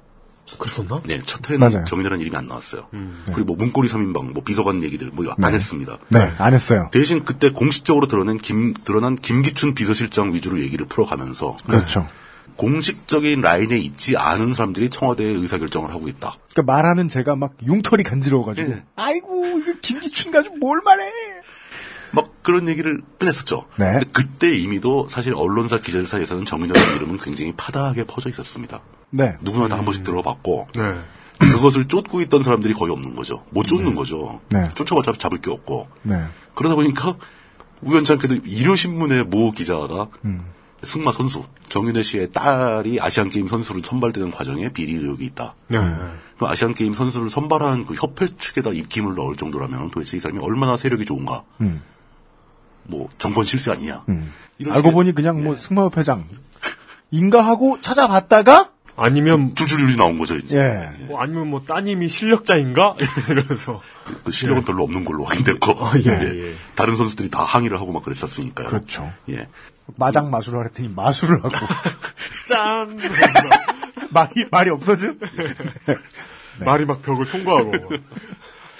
어, 그때 얘기했던 주제가 사실은 저는 지금도 유효하다고 봅니다. 네. 핵심은 그겁니다. 네. 두 번째, 우린 82회에 또 얘기했습니다. 그렇습니다. 제목도 똑같았어요. 네. two였어요, two. 네. 네. 안알랴줌 two. 예. 청와대 관련 공직을 전혀 맡지 않으면서도 실질적인 권력을 휘두르고 있던 정윤회라는 사람의 이름이 이때는 언급되었습니다. 아, 이때 언급됐구나. 예, 그때 언급. 만만의 이야기가 이제 박지원 의원을 통해서. 박지원 의원이 얘기를 했으니까. 네. 네, 네. 그, 그 사람이다. 그럼 그 사람이 어떤 사람이었냐? 아주 먼 과거부터 관- 관련이 있었고, 그때부터 정윤회 씨하고 같이 움직이던 4인방이 있었다. 네. 근데 그 중에 한 명이 교통사고로 세상을 떠나게 되고, 그렇죠. 3인방이 청와대 에 들어가서 비서관직을 맡았다. 근데 그 3인방 비서관 이름까지 다 얘기를 했습니다. 네. 그때만 해도 이 사람들이 과연 진짜 어떤 정도의 세력을 갖고 있는지, 음. 얼만큼 권력을 휘두르고 있는 건지, 또는 청와대 내부에 그 사람들과 대응하는 다른 권력, 어떤 세력이 또 있는 건지, 음. 이런 거에 대해서 전혀 밝힐 수가 없었던 거예요. 그때도 들려오는 말은 저 사람들이 뭐 주류인데 뭐 비주류 누가 있고 막 이런 얘기 되게 많았었거든요. 근거가 없잖아요. 없죠. 그렇죠. 예. 예. 사실 그때만 해도 근거를 확보하기가 힘들었기 때문에 네. 그때 주제는 저는 음모론으로 자꾸 얘기를 했었죠. 네. 그렇죠. 음모론이 이렇게 시작되고 이렇게 사라지고 뭐 이런 얘기를 하면서 네. 그 소재인 것처럼 이 얘기를 끌어다 갖다 붙였었습니다. 네. 맞아요. 그런, 그런 거, 그런 거 참 잘하십니다. 이거, 많이 들으신 분들은 어느 정도 눈치, 눈치채셨겠지만, 예, 예. 네. 아 책임을 제대로 져야 된다면 말할 수 있는 것과 내가 알고 있는 것의 범위는 차이가 크니까요. 어, 그럼요. 네. 그 완전히 다른 문제입니다. 네네. 예. 말할 수 있는 건 적죠. 뭐 그렇게 저희가 뭐 제 저도 그렇고 여기 뭐 그것은 알기 싫다 멤버들이 모두가 다이 그것은 알기, 알기 싫다는 방송이 지켜야 하는 기본적인 선은 지키자라는 합의가 있었잖아요. 네. 그것 때문에 굉장히 고심을 하면서 줄타기를 했던 기억이 납니다. 어, 네. 맞아요. 근데 뜻밖에도 많은 청취자분들이 그걸 아시더라고요. 음. 그래서 그런 분들한테 굉장히 고마, 고마웠던 기억이 많이 나고요. 근데 그렇게 어렵게 어렵게 그 변죽만 울리면서 두 번이나 다뤘던 얘기가 이제 음모론이 아니게 돼버렸습니다. 네. 참 씁쓸하죠. 짜잔 하고. 예. 네. 언제나 이렇게 될 거라고는 예상은 했지만 네. 이런 형태로 이런 식으로 나올 줄은 몰랐던 거죠. 그러게요. 이렇게, 짜잔 하면 너네 그 아이실 들었어 안 들었어? 이러면서 나왔어요. 아 근데 너무 너무 뭐랄까 너무 비루해요. 비루해. 추적 너무 비루해. 아, 찌질하다고요? 찌질해요. 이게 너무 얘기가 찌질해. 네. 이게 이런 사건이 밝혀졌다고 해서 뭐 알려졌다고 해서 이게 정, 정규 메이저 이슈가 되지 못합니다. 너무 비루한 얘기라서. 맞아요. 예. 예. 기본적으로 이 사건의 원인은 정권을 가진 집단이 그 정권을 합법적이거나 아주 정규적으로 이렇게 룰에 맞춰서 운영하지 못하고 아주 기괴하게 변칙적으로 운영하는 기형적인 집단이기 때문에 발생한 사건입니다. 네. 그러니까 수준이 떨어지는 거죠. 한국이기 때문에 발생하는 네. 이야기란 얘기죠. 뭐 그렇다 하더라도 우리 사회를 전체를 관장하는 그 최고 권력의 주변에서 벌어진 사건이기 때문에 예. 우리가 아무리 비루하고 찌질하다 하더라도 이 사건의 개요는 명확하게 이해할 필요는 있죠. 그래서 정리를 해드리고자 합니다. 네. 예. 왜냐면 메이저 언론들이 메이저 언론들도 우리랑 똑같은 생각을 하고 있고 우리에 그렇죠. 비해서 지켜야 할 것도 많고 그쪽이 족쇄가 더 많죠. 아 그리고 예. 실제로 무거운 책임감들을 가지고 있고 예. 그건 뭐 누구의 편이거나 이런 문제가 아니라 네. 현재 사회에서 정해져 지켜야 하는 룰을 지키기 위한 네. 그런 겁니다. 그, 그렇기 때문에 독자들이 항상 뭐 행간을 읽어야 한다 뭐 이런 얘기가 나오는 거겠죠. 네. 저희 중력의 영향을 상대적으로 덜 받는 예. 저희들이 날아다니겠습니다. 현재 알려진 바에 의하면 정권의 내부에는 권력을 분담하고 있는 그룹이 세 가지 그룹이 있습니다. 알려진 바에 의하면. 네. 어, 이게 뭐 그 세 가지 집단이 무슨 자기네 집단이 조직이 있어가지고 뭐 약관이 있고 뭐 가입하면 가입 승인 써야 되고 뭐 이런 거 이런 건 절대 아니고 네. 그냥 잘 어울리는 사람들인 거죠. 네. 잘 네. 자주 모이고 네. 의견이 맞는 사람들. 첫 번째로 가장 먼저 알려졌고 가장 공식 라인에 가까운 사람들이 김기춘과 7인회입니다. 네. 김기춘과 7인회. 예, 무슨 저 그 트로트 밴드 이름 강병철과 삼태기. 뭐 이런 것 같기도 하고 예. 화- 뭐 황야의 7인 이런 느낌이 나네요. 어, 기춘의 7인. 이 7인은 일찍부터 알려졌기 때문에 제가 명단도 불러드릴 수가 있습니다. 네. 다들 아시는 이름이에요. 김용환, 81세. 김용갑, 네. 김용갑도 유명하잖아요. 네. 77세. 안병훈, 75세. 이 최병렬, 최병렬 한나라당에 예전에 뭐 네. 최틀러 뭐 이러던 사람이죠. 예. 그렇죠. 75세. 오. 현경대, 이전 의원이죠, 이 사람도 74세. 제주도지사. 예. 네. 그리고 저희 저 국회의장 하던 강창희, 네. 이분이 가장 젊은 에이스예요. 67세. 아. 오, 청년회장. 네. 이분이 심부름할 것 같아 보이면. 음, 주전자 든다라고 하죠. 저 세대에서는. 네. 그리고 이제 그 7인에서 밀어주는 현직 비서실장 김기춘. 그렇죠. 74세. 그렇죠. 어우, 젊은 피네. 기- 예. 김기춘 씨도. 네. 그래도 70대잖아요, 다. 네. 이 과거 뭐 한나라당 시절부터 완전히 그 당권 항상 당권 주변에 있었고 네. 실세들이죠. 그리고 근데 이제는 이제 나이가 들어서 약간 일선에서 후퇴하는 이제 그런 분위기인데 네. 박근혜 후보가 대통령 후보가 되고 대선에서 이기는 과정에서 나름대로 지원을 한 집단이죠. 실제로 김기춘 비서실 김기춘이 비서실장에 취임하게 되고 그 말도 많고 탈도 많은 과정에 여태까지 비서실장 자리를 유지하고 있는 이유가 네. 바로 이 사람들이 뒤에서 밀어주고 있기 때문이라고 보는 게 가장 합당하죠. 그렇습니까? 예, 그 사람을 대체할 사람도 없고 사실 비서실장이 일을 많이 하는 것 같지도 않고 네. 그 원래 보면은 그 나이쯤 되면은 사람들이 아무리 세력이 많고 많은 게 많고 능력이 있는 사람이라 하더라도 네. 주로 참견을 하게 되죠. 자기가 뭔가를 앞장서서 하는 게 아니라 누군가 일을 하면 참견하는 사람들인 거죠. 네. 그렇죠. 탑골공원 가보시면. 예. 네. 아주 많은 참견을 볼 수 있죠. 네. 예. 장기 플레이어보다 갤러리가 훨씬 많죠. 그렇다면 이 집단이 이렇게 버티고 있어서 김기춘 비서실장을 공직 라인에 심어놓고 네. 나머지 여섯 명은 공식이 공직이 없죠. 네. 이게 정말 그 이번 정권의 특이한 점이죠. 예, 예. 실세에게 직함이 없어요. 직함이 없는 거. 이거 굉장히 문제입니다. 그러면 실제로 일을 하는 사람들이 있어야 될 거 아닙니까? 참견을 당할 사람들. 이 사람들이 뭐 청와대 공식 직책이 있고 뭐 장관들이냐 그게 아니잖아요. 음. 바로 실제 일을 하는 사람들이 지금 요즘에 문제가 되고 있는 정윤회와 청와대의 문고리 3인방 음. 플러스 알파들. 어, 실제로 많은 분들이 혼동을 하시는데 요즘 언론에서 뭐 십상시 얘기 많이 나오잖아요. 십상시 얘기가 앞에 얘기한 그 할아버지들 7인회 그분들 얘기하는 게 아니에요. 네. 어감상 그 할아버지들 얘기 같은데 이 십상시가 바로 정윤회와 그 청와대 문고리 3인방과 그거와 친한 사람들이에요. 네. 어, 전에 에피소드에서 얘기를 했지만 뭐 다들 잊어버리셨을 테니까 박근혜 대통령과 정윤회라는 사람의 관계는 굉장히 오래전으로 돌아갑니다. 간단히 정리하자면 박정희 정권 시절에 김재규와 관련된 중앙정보부에서도 문제를 삼았던 그 사건까지 기어 올라가는 거죠. 당시 김재규는 최태민 목사와 당시 실제로 이제 육영수 여사가 죽었기 때문에 그 퍼스트 레이디 역할을 하던 박정희의 딸 박근혜와의 관계, 그 최태민과 박근혜의 관계가 국가적으로 정권 유지 차원에서 굉장히 문제가 된다. 라고 음. 강력하게 주장을 했었습니다. 정부, 네. 중앙정보부장이. 네, 네. 이 얘기를 여러 번 박정희 대통령한테 직접 직보도 하고 문서로 남기기 위해서 보고서를 만들기도 하고 그 보고서도 지금 다 나와 있어요. 네. 그리고 심지어 11.6을 일으킨 뒤에 옥중에서 죽기 전에 음. 거 그때 쓴 문서에도 이 얘기를 합니다. 이게 굉장히 심각한 문제였다. 심각했다. 예. 근데 그게 어, 뭐 어떤 사람들은 11.6이 발생하게 된 원인 하나가 차지철은 그 최태민 계열하고 친했거든요. 네. 아, 진짜? 예, 그래가지고 차, 차지철은 박근혜가 최태민과 뭔가 막 어떤 일을 벌리는 것에 대해서 옹호하는 입장이었고, 네. 김정일은 그거 하지 말라고 말리는 입장이었던 거예요. 음. 이 분쟁이 그 11.6 사태를 촉발시키는 원인이라고 보기도 합니다. 굉장히 심각한 문제였다는 건 사실이죠. 그런데 그 관계가 마감되지 않고 최태민 목사가 죽은 다음에 최태민 목사의 딸이 있는데 네. 최, 최순실 씨라고 네. 그 딸의 남편 하고 또 이어집니다. 그 바로 최태민의 죽은 최태민의 사위가 정윤회 씨예요. 사위. 예. 네. 어, 최근에 알 수 없는 이유로 정윤회 씨는 자기 부인과 그 이혼 소송에 돌입한 단계입니다. 네. 예. 그게 관계가 있는지 없는지 모르죠. 네. 이건 정말 모르는 영역의 예, 문제네요. 지금 모르는 영역이죠. 이건 밝혀지기 힘든 영역이에요. 다만 이제 그 정윤회는 아까 얘기했던 7인의 그룹에 비해서는 상대적으로 젊죠.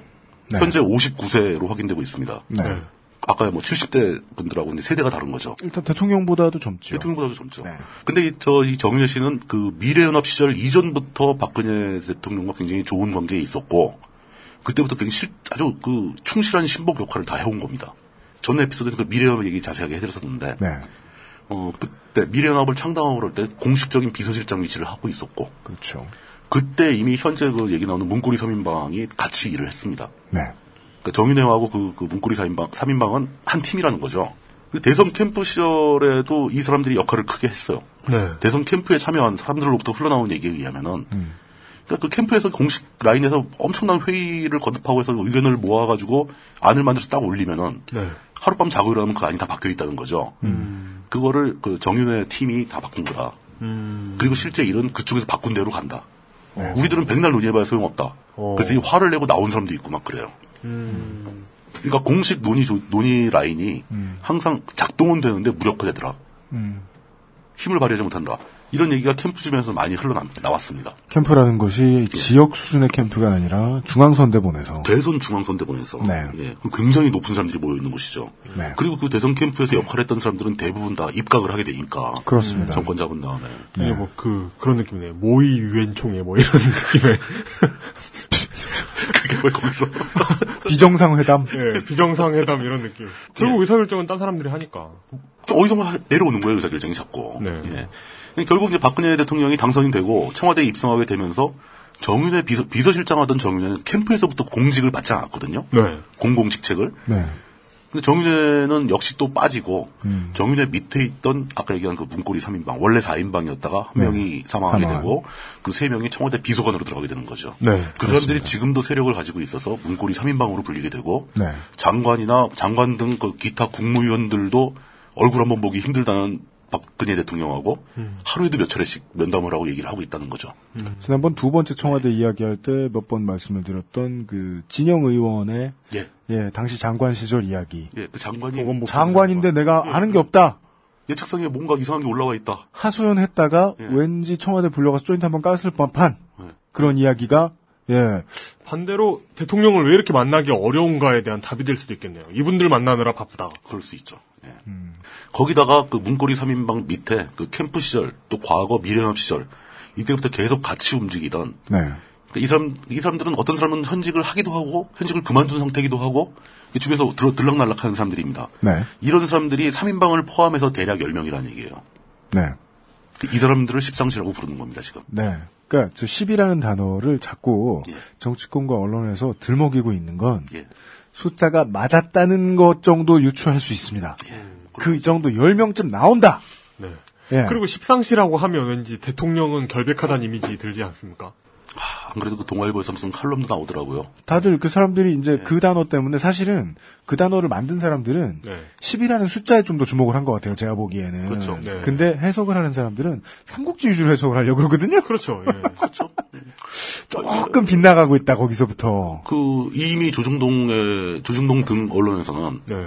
이게 박근혜 대통령이 모르게 벌어진 음. 부하들끼리의 암투쯤으로 치부하려는 그 흐름이 있습니다. 네. 그게 그게 편리하죠. 아 물론 이제 몰랐다고 하면 그게 제일 무서워요. 이제 나중에 결론에 나올 텐데 몰랐다고 하면 그게 제일 무- 왜냐면은 몰랐다면 가운데에 박근혜 대통령이 아니고 비키가 있는 거 아니에요. 다른 인텔리전스가 있는 거 아니야. 더 위험하죠. 제가 진영 장관 이야기, 이야기를 했습니다만은 이번엔 다른 예를 들 수 있어요.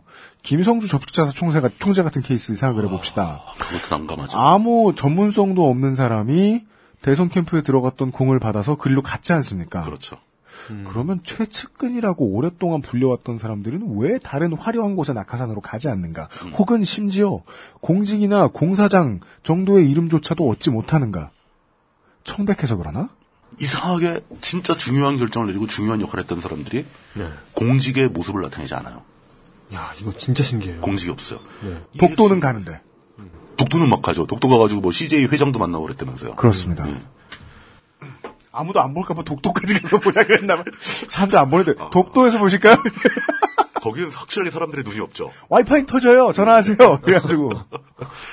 어, 그런데 저는 이제 그 이 얘기를 그이 지금 이 벌써 이 세 번째 에피소드가 되는 건데 네. 첫 번째, 두 번째, 세 번째 과- 일관되게 저는 그 주장을 하는 겁니다. 뭐죠? 이게 박근혜 정권의 가장 큰 문제다.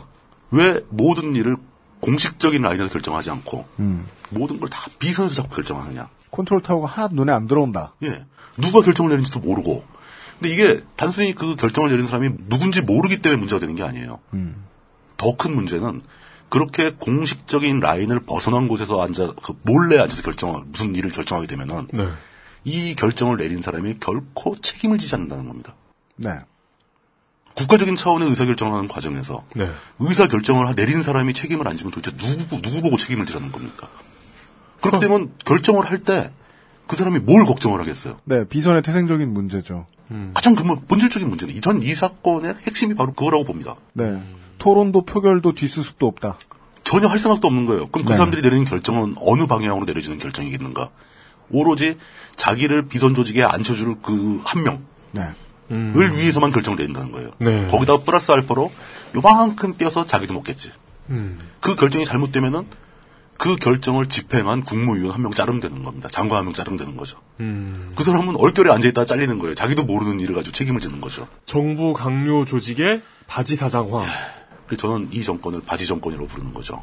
네. 그런 식으로 일을 하기 때문에 이 뭐 박근혜 대통령이 바지라는 뜻이 아닙니다. 네. 모든 공직 공식적인 라인에 있는 국무위원회 위원들이 장관 차관들이 네. 처장들이 음. 뭐 비서실장 이런 사람들이 뭐 총리 부총리 이런 사람들이 다 바지라는 거예요. 일부러 예. 진영 장관은 난 바지 싫어. 킬트를 입을 거야. 그래서 나왔죠. all-in-one suit. 예. 네. 그렇죠. 음, 그렇습니다. 진짜 바지 느낌이 없지 않아 있어요. 그러니까요. 실권이 비선 조직에 가 있게 되면은 그들이 모든 것을 결정하면서도 책임을 지지 않기 위해서 또는 그 순서가 바뀌었을 수도 있죠. 비선 조직에 있기 때문에 책임을 안 지게 되는 이런 현상이 지속적으로 벌어집니다. 네. 한 돌아 뭐 돌이켜서 다시 한번 생각해 보세요. 지금 청, 저 김- 정윤회가 문제가 되는데 네. 법적으로 공식적으로 사회적으로 정윤회 씨가 어떤 사람인가? 아무도 아니에요. 그냥 집에서 놀고 계신 아저씨예요. 아저씨. 예, 알려져 있기로는 그 강원도 홍천 근처에 있는 무슨 모 별장에 은거를 하고 계신다고 하는데 네. 음, 실버 실버 시대의 실업률을 높여주고 계신 그러니까. 분인데 예. 통계상으로는 그분한테 무슨 책임을 물을 수 있길래 음. 그분이 어떤 사람인지도 모르는데 우리는 그분이 어, 무슨 학교 나오는지 최근에 겨우 알려졌어요. 맞습니다. 무슨 학교 나왔어요? 무슨 상고 출신이라고 그러더라고요. 어. 뭐 그건 뭐 문제가 아니잖아요. 근데 네. 출생 연도도 안 알려져 있어요. 네. 나이도 정확하게 몰라요. 대략 시은, 아홉이라고 얘기가 되고 있는데. 제가 이렇게 그냥 정보가 없는 사람 알고 있는 사람은 미국의 그 보컬리스트 에이컨이 전부예요. 그 사람은 세네갈 출신인데 자기 나이를 모르는 거예요. 되게 행복한 사람이죠. 본인도 모르죠. 예, 본인도. 나이를 몰라요. 그런 사람은 아프리카 청소년 대- 그 축구 선수 되게 많아요. 아, 예, 그런 사람 많죠. 출생 신고서가 없는. 그래가지고 원래 나이를 뻥튀기 시키잖아. 듀나라고 아세요? 영화 평론 하는 아, 알아요. 영화 평론가 듀나. 그분도 자신의 정체를 정말 철저히 감추고 계시죠. 아. 몇십 년째. 우리가 지금 우리의 결론은 뭐예요? 듀나가 정윤회다? 듀나가 정윤회보다 어쩌면 더 뛰어난 사람일 수 있다. 아니 영화 평론 전문가가 국가의 모든 정책을 다 책임지고 있었다니. 아니, 얘기 이런 식으로 하면 저 듀나님 화냅니다. 저 듀나님 되게 좋아하는데. 아, 네. 죄송합니다. 농담의 소재로 삼을 만한 분은 아니에요. 아, 진- 네네. 진지한 분이기 때문에. 네네네. 예, 죄송합니다. 우리가 빠뜨렸던, 말하지 못했던 한 가지 집단이 더 있다는 거죠. 네, 한 팀이 더 보였네요. 한 팀이 더 있어요. 그래서 세 팀이 되는 겁니다. 박근혜 친인척 중에서, 박근혜 대통령의 현재 있는 친인척 중에서 가장 가까운 남동생 박지만. 네. 전자회사 이쥐 회장. 보통 박지만 이주 회장이라고 부르죠. 그렇습니다. 예. 박지만 이지 회장. 그렇습니다. 이쥐의 회장. 민족 중흥을 위해 등남하신. 그 진짜 그 득남했다고 플래카드를 막 걸고 막. 아, 그게, 그게 플래카드 내용이에요? 민족 중흥에 득남하셨다고? 그, 큰 일을 하셨습니다. 이러면서. 대단해요, 보면 문장도. 그- 그런 문장은 북한에, 아, 잘리겠지? 잘리겠지? 하여간 역대 대통령 중에서 이 친인척 문제를 골머리를 앓았던 사람들은 흔한 정도가 아닌 거의 대부분이에요. 네. 그렇습니다. 이승만 대통령 같은 경우에는 그 이기붕이 양자였죠. 어. 친아들은 아니고. 네네네. 예. 뭐 박정희 대통령의 아들이 바로 지금 얘기하는 박지만이고. 전두환은 형, 동생, 아들 다 문제였죠. 네. 다 문제를 일으켰죠. 참 열심히들 살았죠. 그, 나중엔 손녀도 문제가 됐어요. 네. 그 전두환, 전두환은 정말 그 계급에 투철하다고 해야 될까요? 그렇죠. 어떤 그, 졸부 계급에. 자기 역할, 롤플레이를 되게 잘했어요. 네, 예. 그랬던 것 같아요. 노태우 전, 도- 전 대통령은 그나마 나은데 그 와중에도 노태우 대통령의 딸이 그 오늘날의 SK텔레콤을 있게 한 장본인이죠. 오늘날에 SK그룹을 있게 했죠. 그렇죠. 그룹을 있게 한 장본인이죠. 네, 네. 그리고 노태우 대통령은 아들도 있거든요. 네. 근데 아들은 노태우 대통령 집권이 끝날 시점까지 20대였어요. 네. 사고 칠 나이가 아니었어요. 너무 어려운 사고를 못 쳤어. 네. 네. 그리고 김영삼 대통령은 뭐 여러분 다 잘 아시는 그 김현철 문제로 아주 골머리를 앓았던 네. 저- 요즘 억울하다고 트위터 열심히 하시던데. 옳은 소리도 많이 하시더라고요. 네, 그러니까요. 네. 역시 가진 게 없으면 입장이 달라져요. 예. 그 김대중 전 대통령도 임기 말에 그 아들 세 명 문제로 굉장히 애를 먹었었죠. 뭐 노무현 대통령은 저는 그 친인척 관리는 성공적으로 했다고 봅니다. 네. 물론 이제 뒤에 별로 안 좋은 일이 좀 있긴 했지만 네네. 최소한 아들은 정상적인 대기업의 직원으로 끝내 잘 일을 했죠. 네. 그만큼 그 최고 권력자의 친인척 문제는 권력 입장에서도 감당하기 힘든, 힘든 문제입니다. 왜냐? 친인, 친인척이 문제를 일으키면 벌을 주기가 되게 힘들어요. 네. 이게 가족이라는 게 특수성이죠. 물론 좋은 국가 체제라면은 시스템에 의해서 처벌을 해야 되지만 네. 처벌 그러니까 그 처벌을 담당한 담당자 사법기관의 입장에서도 국가 원수의 아들인데 부담스럽죠. 네. 그러니까 그걸 관리를 잘 해야 되고 항상 이런 문제를 신경을 써야 함에도 불구하고 지금 박지만 이주 회장의 입지는 박근혜 정권에 있어서는 진짜 어떻게 해보기 힘든 약점 중에 하나죠. 근데 그런 그 박지만과 친한 사람들이 대선 과정 그 이전 총선 때부터 계속 그 박근혜 캠프의 역할을 해왔습니다. 꽤 중요한 역할을 했었고 그 공로를 인정받기도 하고 박지만과 친하다는 이유로 현재 청와대에도 많이 다수 들어가 있습니다. 네. 그렇게 알려져 있다고요. 그렇게 외부에서 알려져 있다는 이야기를 전해드립니다. 예, 전향하고 있는 겁니다. 노네스. 이세 집단이 그러니까 박지만 그러니까 쉽게 말해서 7인회 김기춘이 대표하는 7인회 네. 그리고 정윤회계 네. 박지만계 이 세 그룹이 서로 엉켜 있는 게 현재 청와대라고 볼 수 있는 거죠. 음, 이, 이, 아, 이, 이 세 그룹이 각자의 역할을 수행하면서, 예. 예, 어, 참견을 하기도 하고 네. 무슨 일을 하기도 하고 주도하기도 하고, 끌려가기도 하고, 반대를 하기도 하고 네. 서로 싸우기도 하고 그러니까 이렇게 그냥 끝까지 갔으면 어떤 집단이 사실, 사실 그 내부의 권력 투쟁은 반드시 존재하거든요. 이게 권력 투쟁으로 했으면 별 문제 없는 겁니다. 그리고 이 사람들이 이 세 그룹이 다 공식 라인에 취임을 하면 돼요. 네. 각자 맡은 일을 하면 아무 문제 없는 겁니다.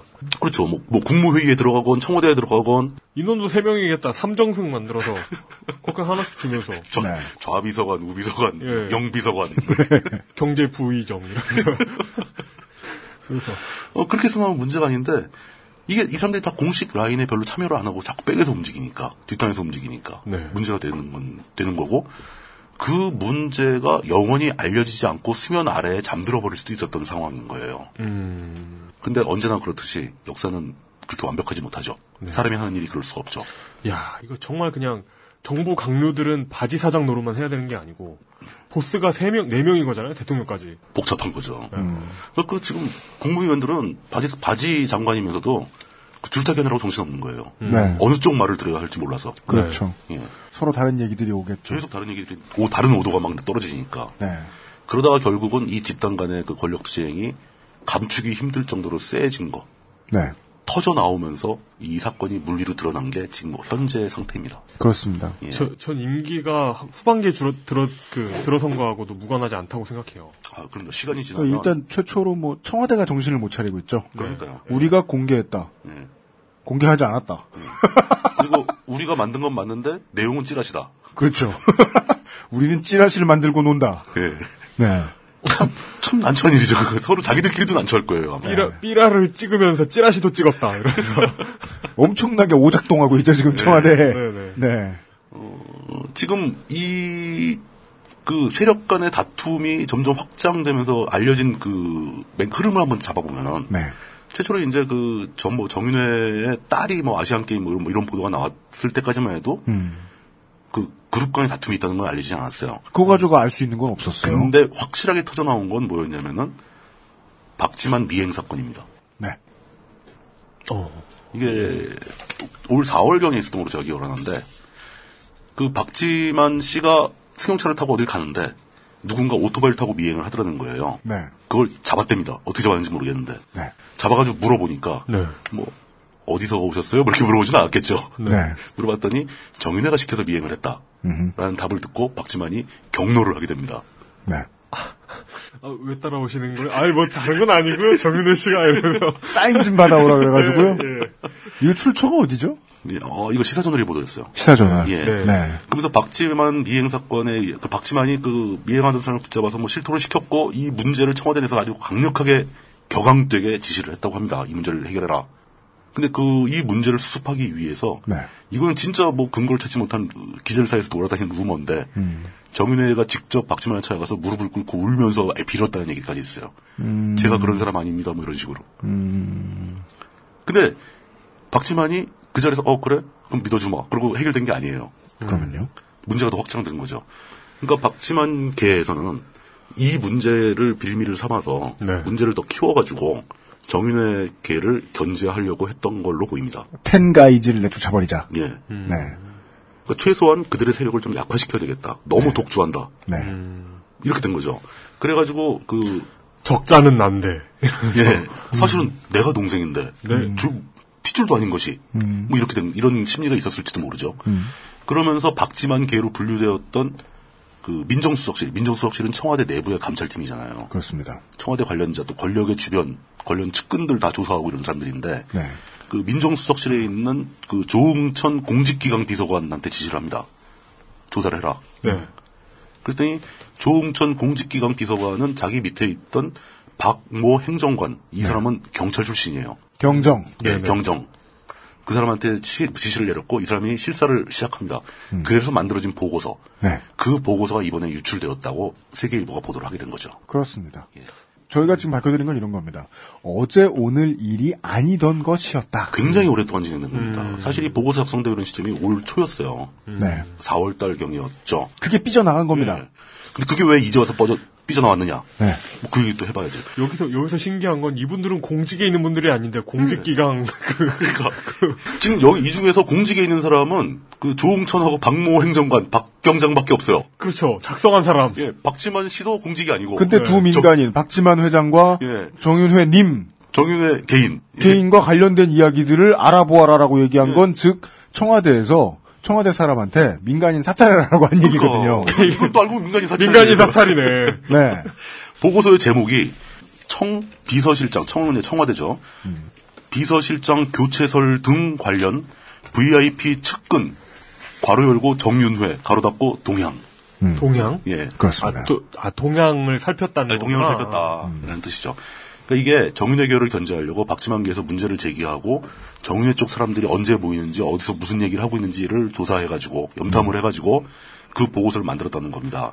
이 보고서에 나온 내용에 보면 2013년 10월경 이후에 네. 정윤회가 홍천 쪽에 아까 얘기했던 그 홍천에 있는 별장에 은거하면서 한 달에 두 차례 정도 서울에 나와 가까운 사람들과 모여 국정에, 국정에 개입하고 있다. 국가 의사결정에 개입하고 있다. 워딩입니까? 예. 개입하고 있다. 예. 그런 내용이 보고서에 담겨 있다고 보도가 되었습니다. 그렇습니다. 예. 어느 정도 개입인지는 알 수 없습니다. 모르죠. 네. 거기 이제 그 샘플로 나와요. 그러니까 이게 왜 제목이 비서실장 교체설 등이라고 돼 있냐면은 네. 이 정유회 측에서 2014년 4월쯤에 비서실장이 교체될 교체되기로 되어 있다. 네.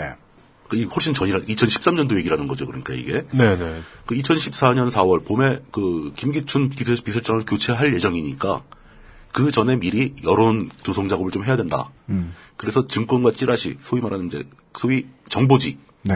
관련자들한테 이 팀이 일을 시켜요. 김기춘이 내년 4월 달에 교체된다고 하더라. 라고 돌려라. 루머를 퍼뜨려라. 네.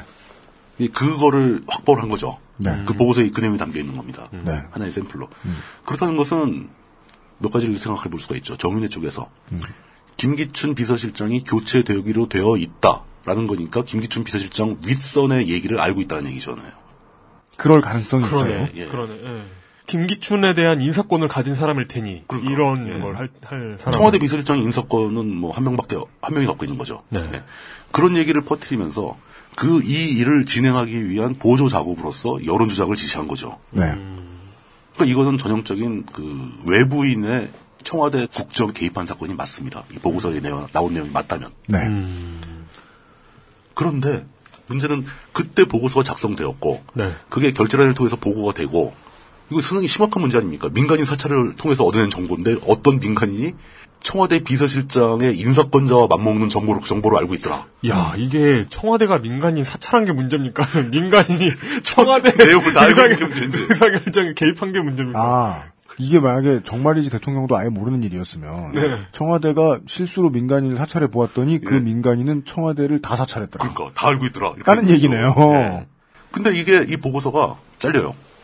잘리다니. 그러니까 지금 현재 청와대가 발표한 바에 의하면은 음. 김기춘 비서실장 선까지만 보고되고 더 이상 안 올라갔다는 거예요. 근데 왜 그렇게 됐냐면은 이런 사찰이 그 있었다는 사실을 정리하기 위해서 알았을 거 아닙니까? 네. 청와대 내 그 거의 대부분의 비서관들이 음. 아까 얘기한 그 조응천 공직기강 비서관을 성토하기 시작해요. 무슨 짓을 하는 거냐 지금? 왜 누구 뒤를 밟아 네가 지금? 지금 이거 누가 시켜서 하는 거냐? 그래서 이분이 누군지 아냐? 어. 이분 지금 직업 직업이 없는 분이다. 그래서 근데 청와대에서 어떻게 지금 감찰하냐? 왜 민간인 사찰하냐? 사찰하냐? 예. 네. 뭐 무슨 일이 있었는지 모르겠지만 하여간 그 결과로 조응천 공직기강 비서관이 청와대를 떠나게 됩니다. 그렇습니다. 사표를 냅니다. 사표의 이유는 뭐 일신상의 이유로 자신의 일생을 새롭게 조망해 보기 위해서 뭐 이런 내용을 냈다고 합니다. 원래 직업을 잃으면 그렇게 됩니다. 네. 사실은 그 세력 같으면 밀려난 거죠. 그리고 그 조비서관의 지시를 받아 실제로 이 보고서를 작성했던 박모 경장도 네. 경장직으로 복귀를 해요.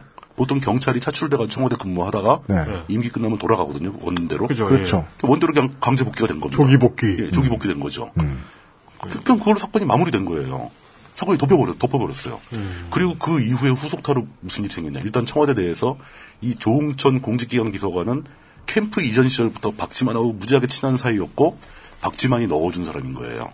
박지만 사람이구나. 박지만 사람인 거예요. 그러니까 박지만의 지시를 받아서 그런 조사를 한 거죠. 네. 그런데 그 사람 잘렸죠. 그 밑에 박, 그 조홍천 비서관 밑에 있는 사람 또 쫓겨났죠. 그 다음에 이제 사- 그 언론에 보도된 사건 인사가 또 하나 있는데 기무사령관 이재수. 네. 이재수 기무사령관은 박지만과 굉장히 오래된 절친입니다. 어 그래요. 예. 근데 이재수 기무사령관이 교체가 됩니다. 음. 이 사건이 있은 지 얼마 안 있어서 몇 달 있다가. 네. 예. 그래가지고 이제 조중동에도 이게 보도가 되면서 박근혜 대통령이 동생과 거리두기를 하는 거 아니냐. 음. 이런 식의 언론 보도가 많이 나왔어요. 네. 근데 이게 알고 봤더니 그 세력과의 다툼의 연장선이었다라는 거죠.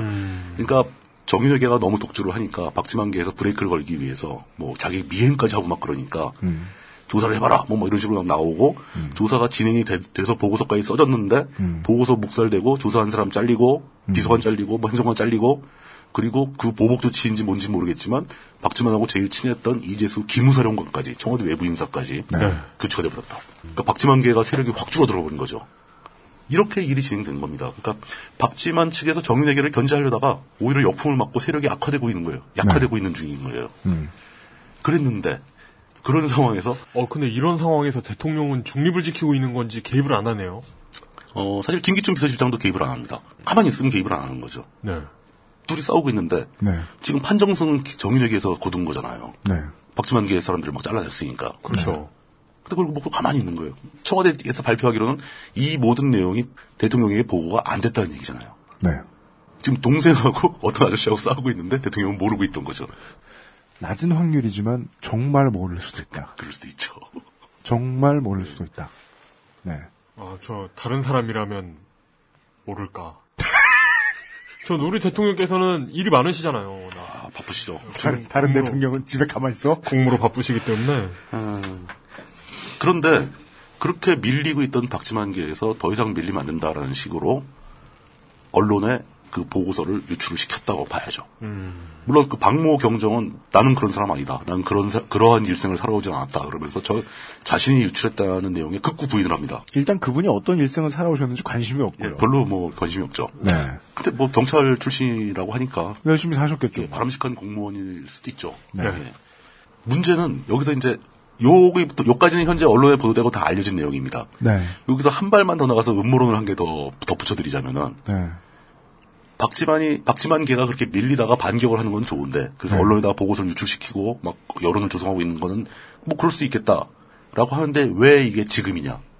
그러면서 지금이 무슨 때길래 그러냐 물어보면은 바로 바로 직전에 전 대통령인 이명박 대통령의 사자방 문제가 시끄러웠었죠. 네.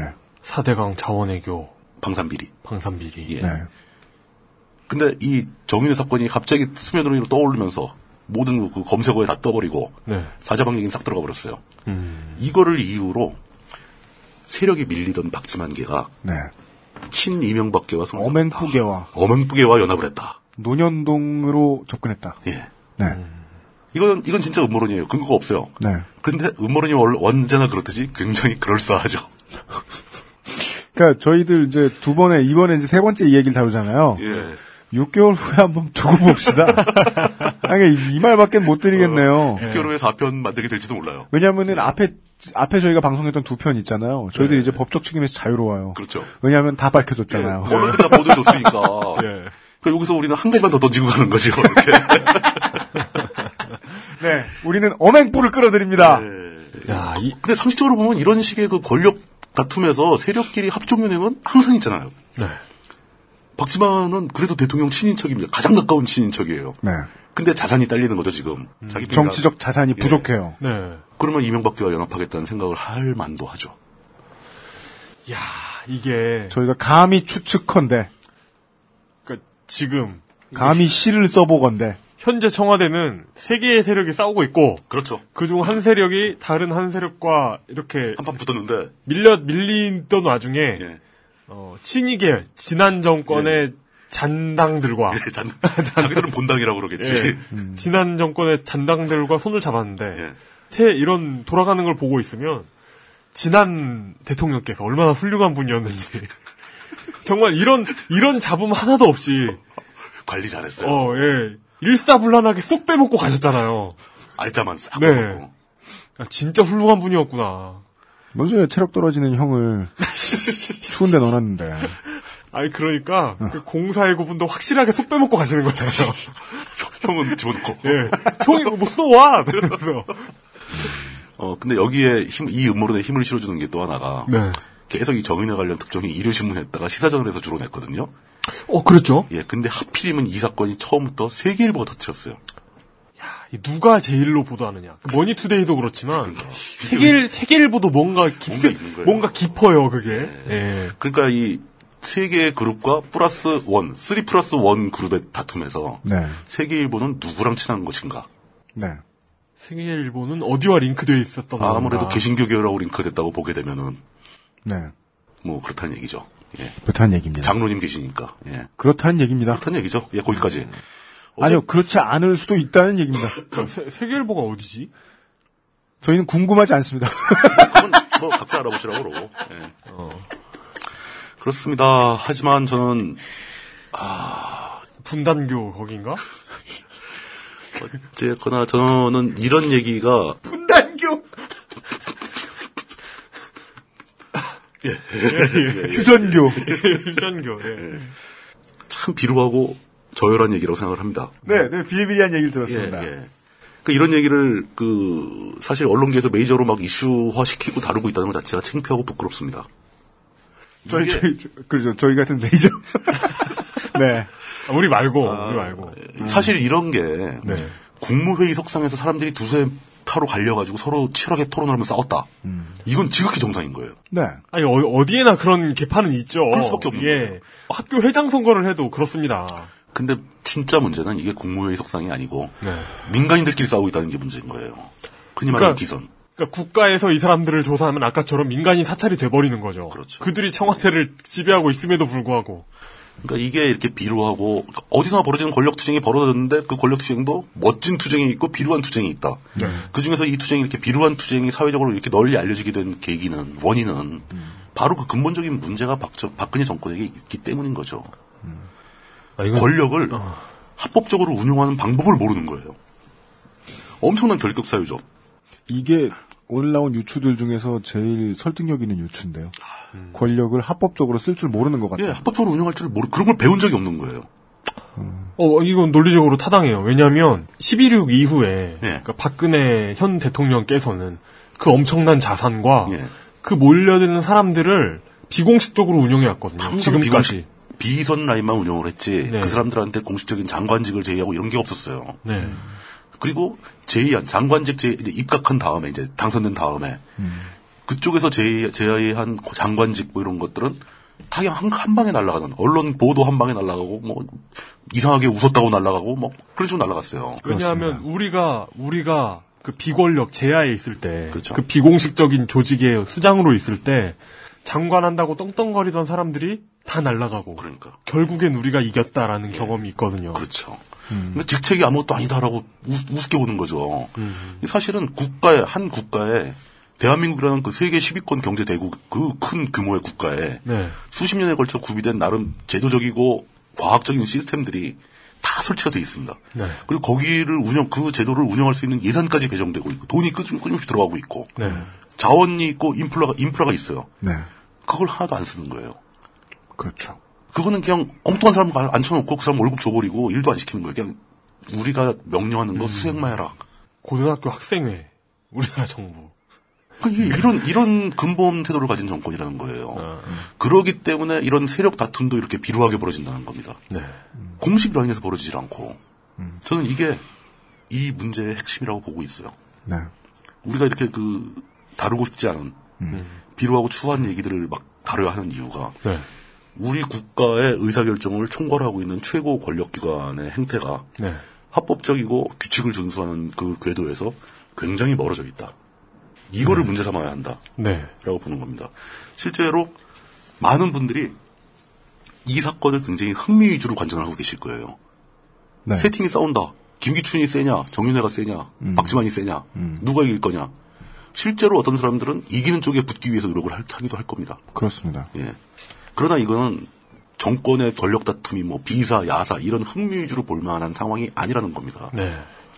우리 그런 거 누가 이길지, 누가 더 센지, 누가 사람이 더 많은지, 누가 누구를 자르고 누가 누구를 공격했고 이런 얘기 지금 저- 제가 여태까지 설명해 놓고도 이런 얘기 다 쓸- 쓸데없다라고 얘기를 하고 있는 중인 거죠. 네. 핵심은 왜 그런 일들이 공식적인 조직에서 벌어지지 않고 비선란에서 벌어지고 있는가? 이거 누구 책임인가? 이거 어떻게 바로잡을 건가? 지금 그 청와대의 권력 관계를 정확하게 파악하는 방법은 북한이나 예전 공산권 국가의 권력 관계를 파악하는 거하고 비슷해요. 소련. 예. 사진이 어떻게 찍혔나 뭐 이런 거 있잖아요. 사진이 어떻게 찍히고 메시지에서 누가 언급됐나 이런 거. 어느 식당에 누가 모였나? 네. 지금도 뭐, 뭐, 어디 중식당에서 누가 모였다고. 그러니까 청와대 그러니까 국민들 입장에서는 북한과 청와대의 거리가 비슷하게 느껴져. 아, 이런 이런 하면 안 되나? 해봐요. 더 던져봐요. 아, 네, 네, 네. 아니 왜 더 해보라니까. 왜 하다 바로. 어서! 예. 계속해보지.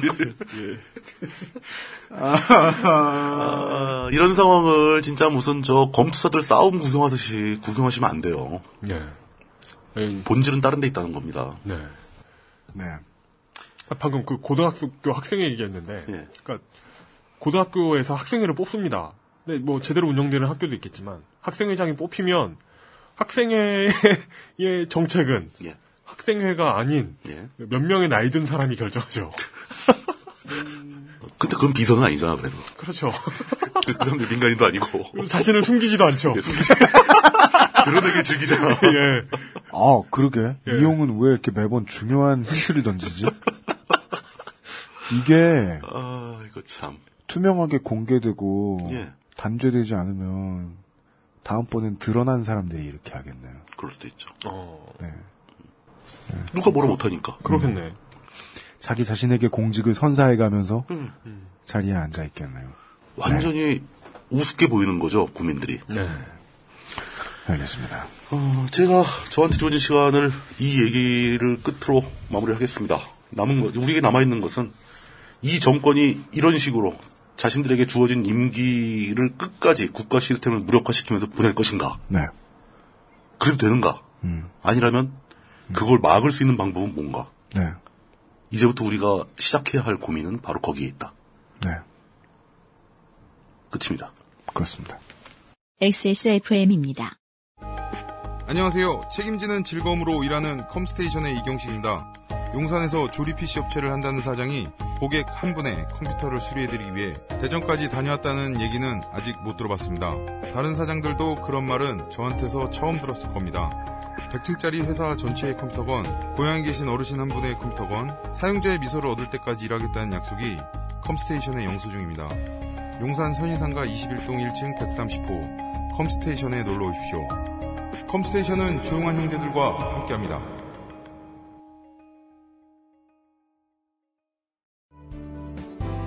웹사이트와 모바일의 제작과 운영의 정답은 언제나 필로비즈. 필로비즈.co.kr 10분으로는 부족합니다. 당신의 실력을 충분히 높일 수 있는 최적의 시간. 25분간의 전화 영어. Perfect 25.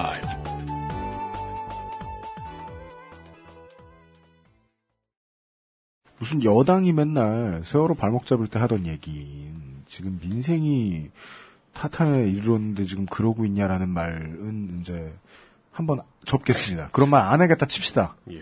예. 그런 말 딱 맞아 보이는데 지금. 저 사람들한테 저렇게 아무것도 법대로 하고 있지 않은 사람들에게 규정대로 하고 있지 않은 사람들에게 내 과자에 질소 좀 빼달라. 단통법 좀 똑바로 해달라. 담배가 너무 많이 올리지 말아달라는 말을 할 수 없겠으니까 그것 때문에 화를 내고 싶기도 해요. 기가 인터넷 가격. 그 정도 징징거리는 소리를 생략 한다고 하더라도 아니 그리고 어차피 다 비선에서 그 민간인들이어가지고 민생에 대한 책임이 없어요 저 사람들은. 그런 이제 선동류 주장을 생략한다고 하더라도 예, 예, 그런 건다 빼야죠. 요런 유추는 쉽습니다. 룰이 어겨지면 그 다음부터는 게임이 변이해요. 예. 게임이 변이해요. 그래서 게임의 주인공이 게임의 타이틀을 얻는 방식도 변이합니다. 저는 지금 이 상황에 익숙해지고 저 게임이 지금 청와대 내에서 저렇게 흘러간다라는 걸 아는 사람들이 많아지면 쿠데타가 가깝게 다가오지 않겠는가 하고 예상합니다. 그 청취자분들이 오해할 수 있는 어휘 선택일 수 있는데. 민주적이지 않은 정권 찬탈이 예. 있을 수 있다 예상합니다. 네. 아, 어떤 변이는 흐름을 따라가거든요. 그렇죠. 판이 바뀌는 거죠. 공직에 나서봤자 얻어맞기만 할 뿐. 사찰을 한 번 했을 때 단죄가 안 되니까 그렇죠. 모두가 모두를 사찰하지 않습니까? 그렇죠. 조그만한 식당의 사장님들도 CCTV로 직원들이 뭘 하는지 다 훔쳐보고 있죠. 롯데 구단도 죄도 되지 않고요. 네. 네. 이번에 롯데 구단에서 120억 남은 걸 가지고 구단에 투자하겠다고 하자 팬들은 좋은 CCTV를 달겠구나라고 말하지요. 예. 팬들은 포기한 게 아니에요. 너무 힘들 뿐이에요. 요대로 지금의 청와대 구조처럼 변이가 이어진다면 지금의 청와대 구조란 예. 저희가 말한 게 아니라 일요신문, 시사저널, 세계일보. 조선일보, 세계일보가 이야기했던 그들이 똑바로 된 취재 행위를 해서 확인시켜준 사실들이 다 사실이 맞다면 팩트라면 그 사실을 바탕으로 예측컨대 결코 우리가 뽑아주는 권력이 권력이 될 상황이 아니도록 미래는 그렇게 바뀔 것 같습니다. 네. 그 걱정이 됩니다. 굉장히 위험한 상황인 거죠. 네. 네. 다 했네요. 그렇습니다. 예. 이 이야기를 전달해드리기 위해서 오늘 좀 일찍 12월에 히스토리 사건 파일 그것은 알기 싫다는 조금 일찍 엔진을 걸었습니다. 지금까지 아직 인생에 아 정말 큰 홍군형은 못 나보셔가지고 예 계속 이런 말을 용기 있게 해주고 계신 네. 어, 물뚝심송 상인 고문 아니, 선긋기라니까, 선긋기. 손을 자기한테 불리한 쪽으로 긋고서 요, 요만큼 하면 괜찮은가? 요만큼 하면 괜찮은가? 하는 거죠. 그러다 한, 한 발 딛고 잡혀가는 거지. 네, 선을 이렇게 그으면 선 밖에 나가 있는 거 있잖아요. 그러니까 안쪽에서 이렇게 바깥쪽으로 긋는 게 아니라. 그리고 물뚝심송 상인고문 설, 선 잘못 끊는다고 놀리면서 가진 위험한 비유는 다 먼저 들이대고 있는 이용 상임수석과 당신이 먼저 잡혀갈 것 같아요.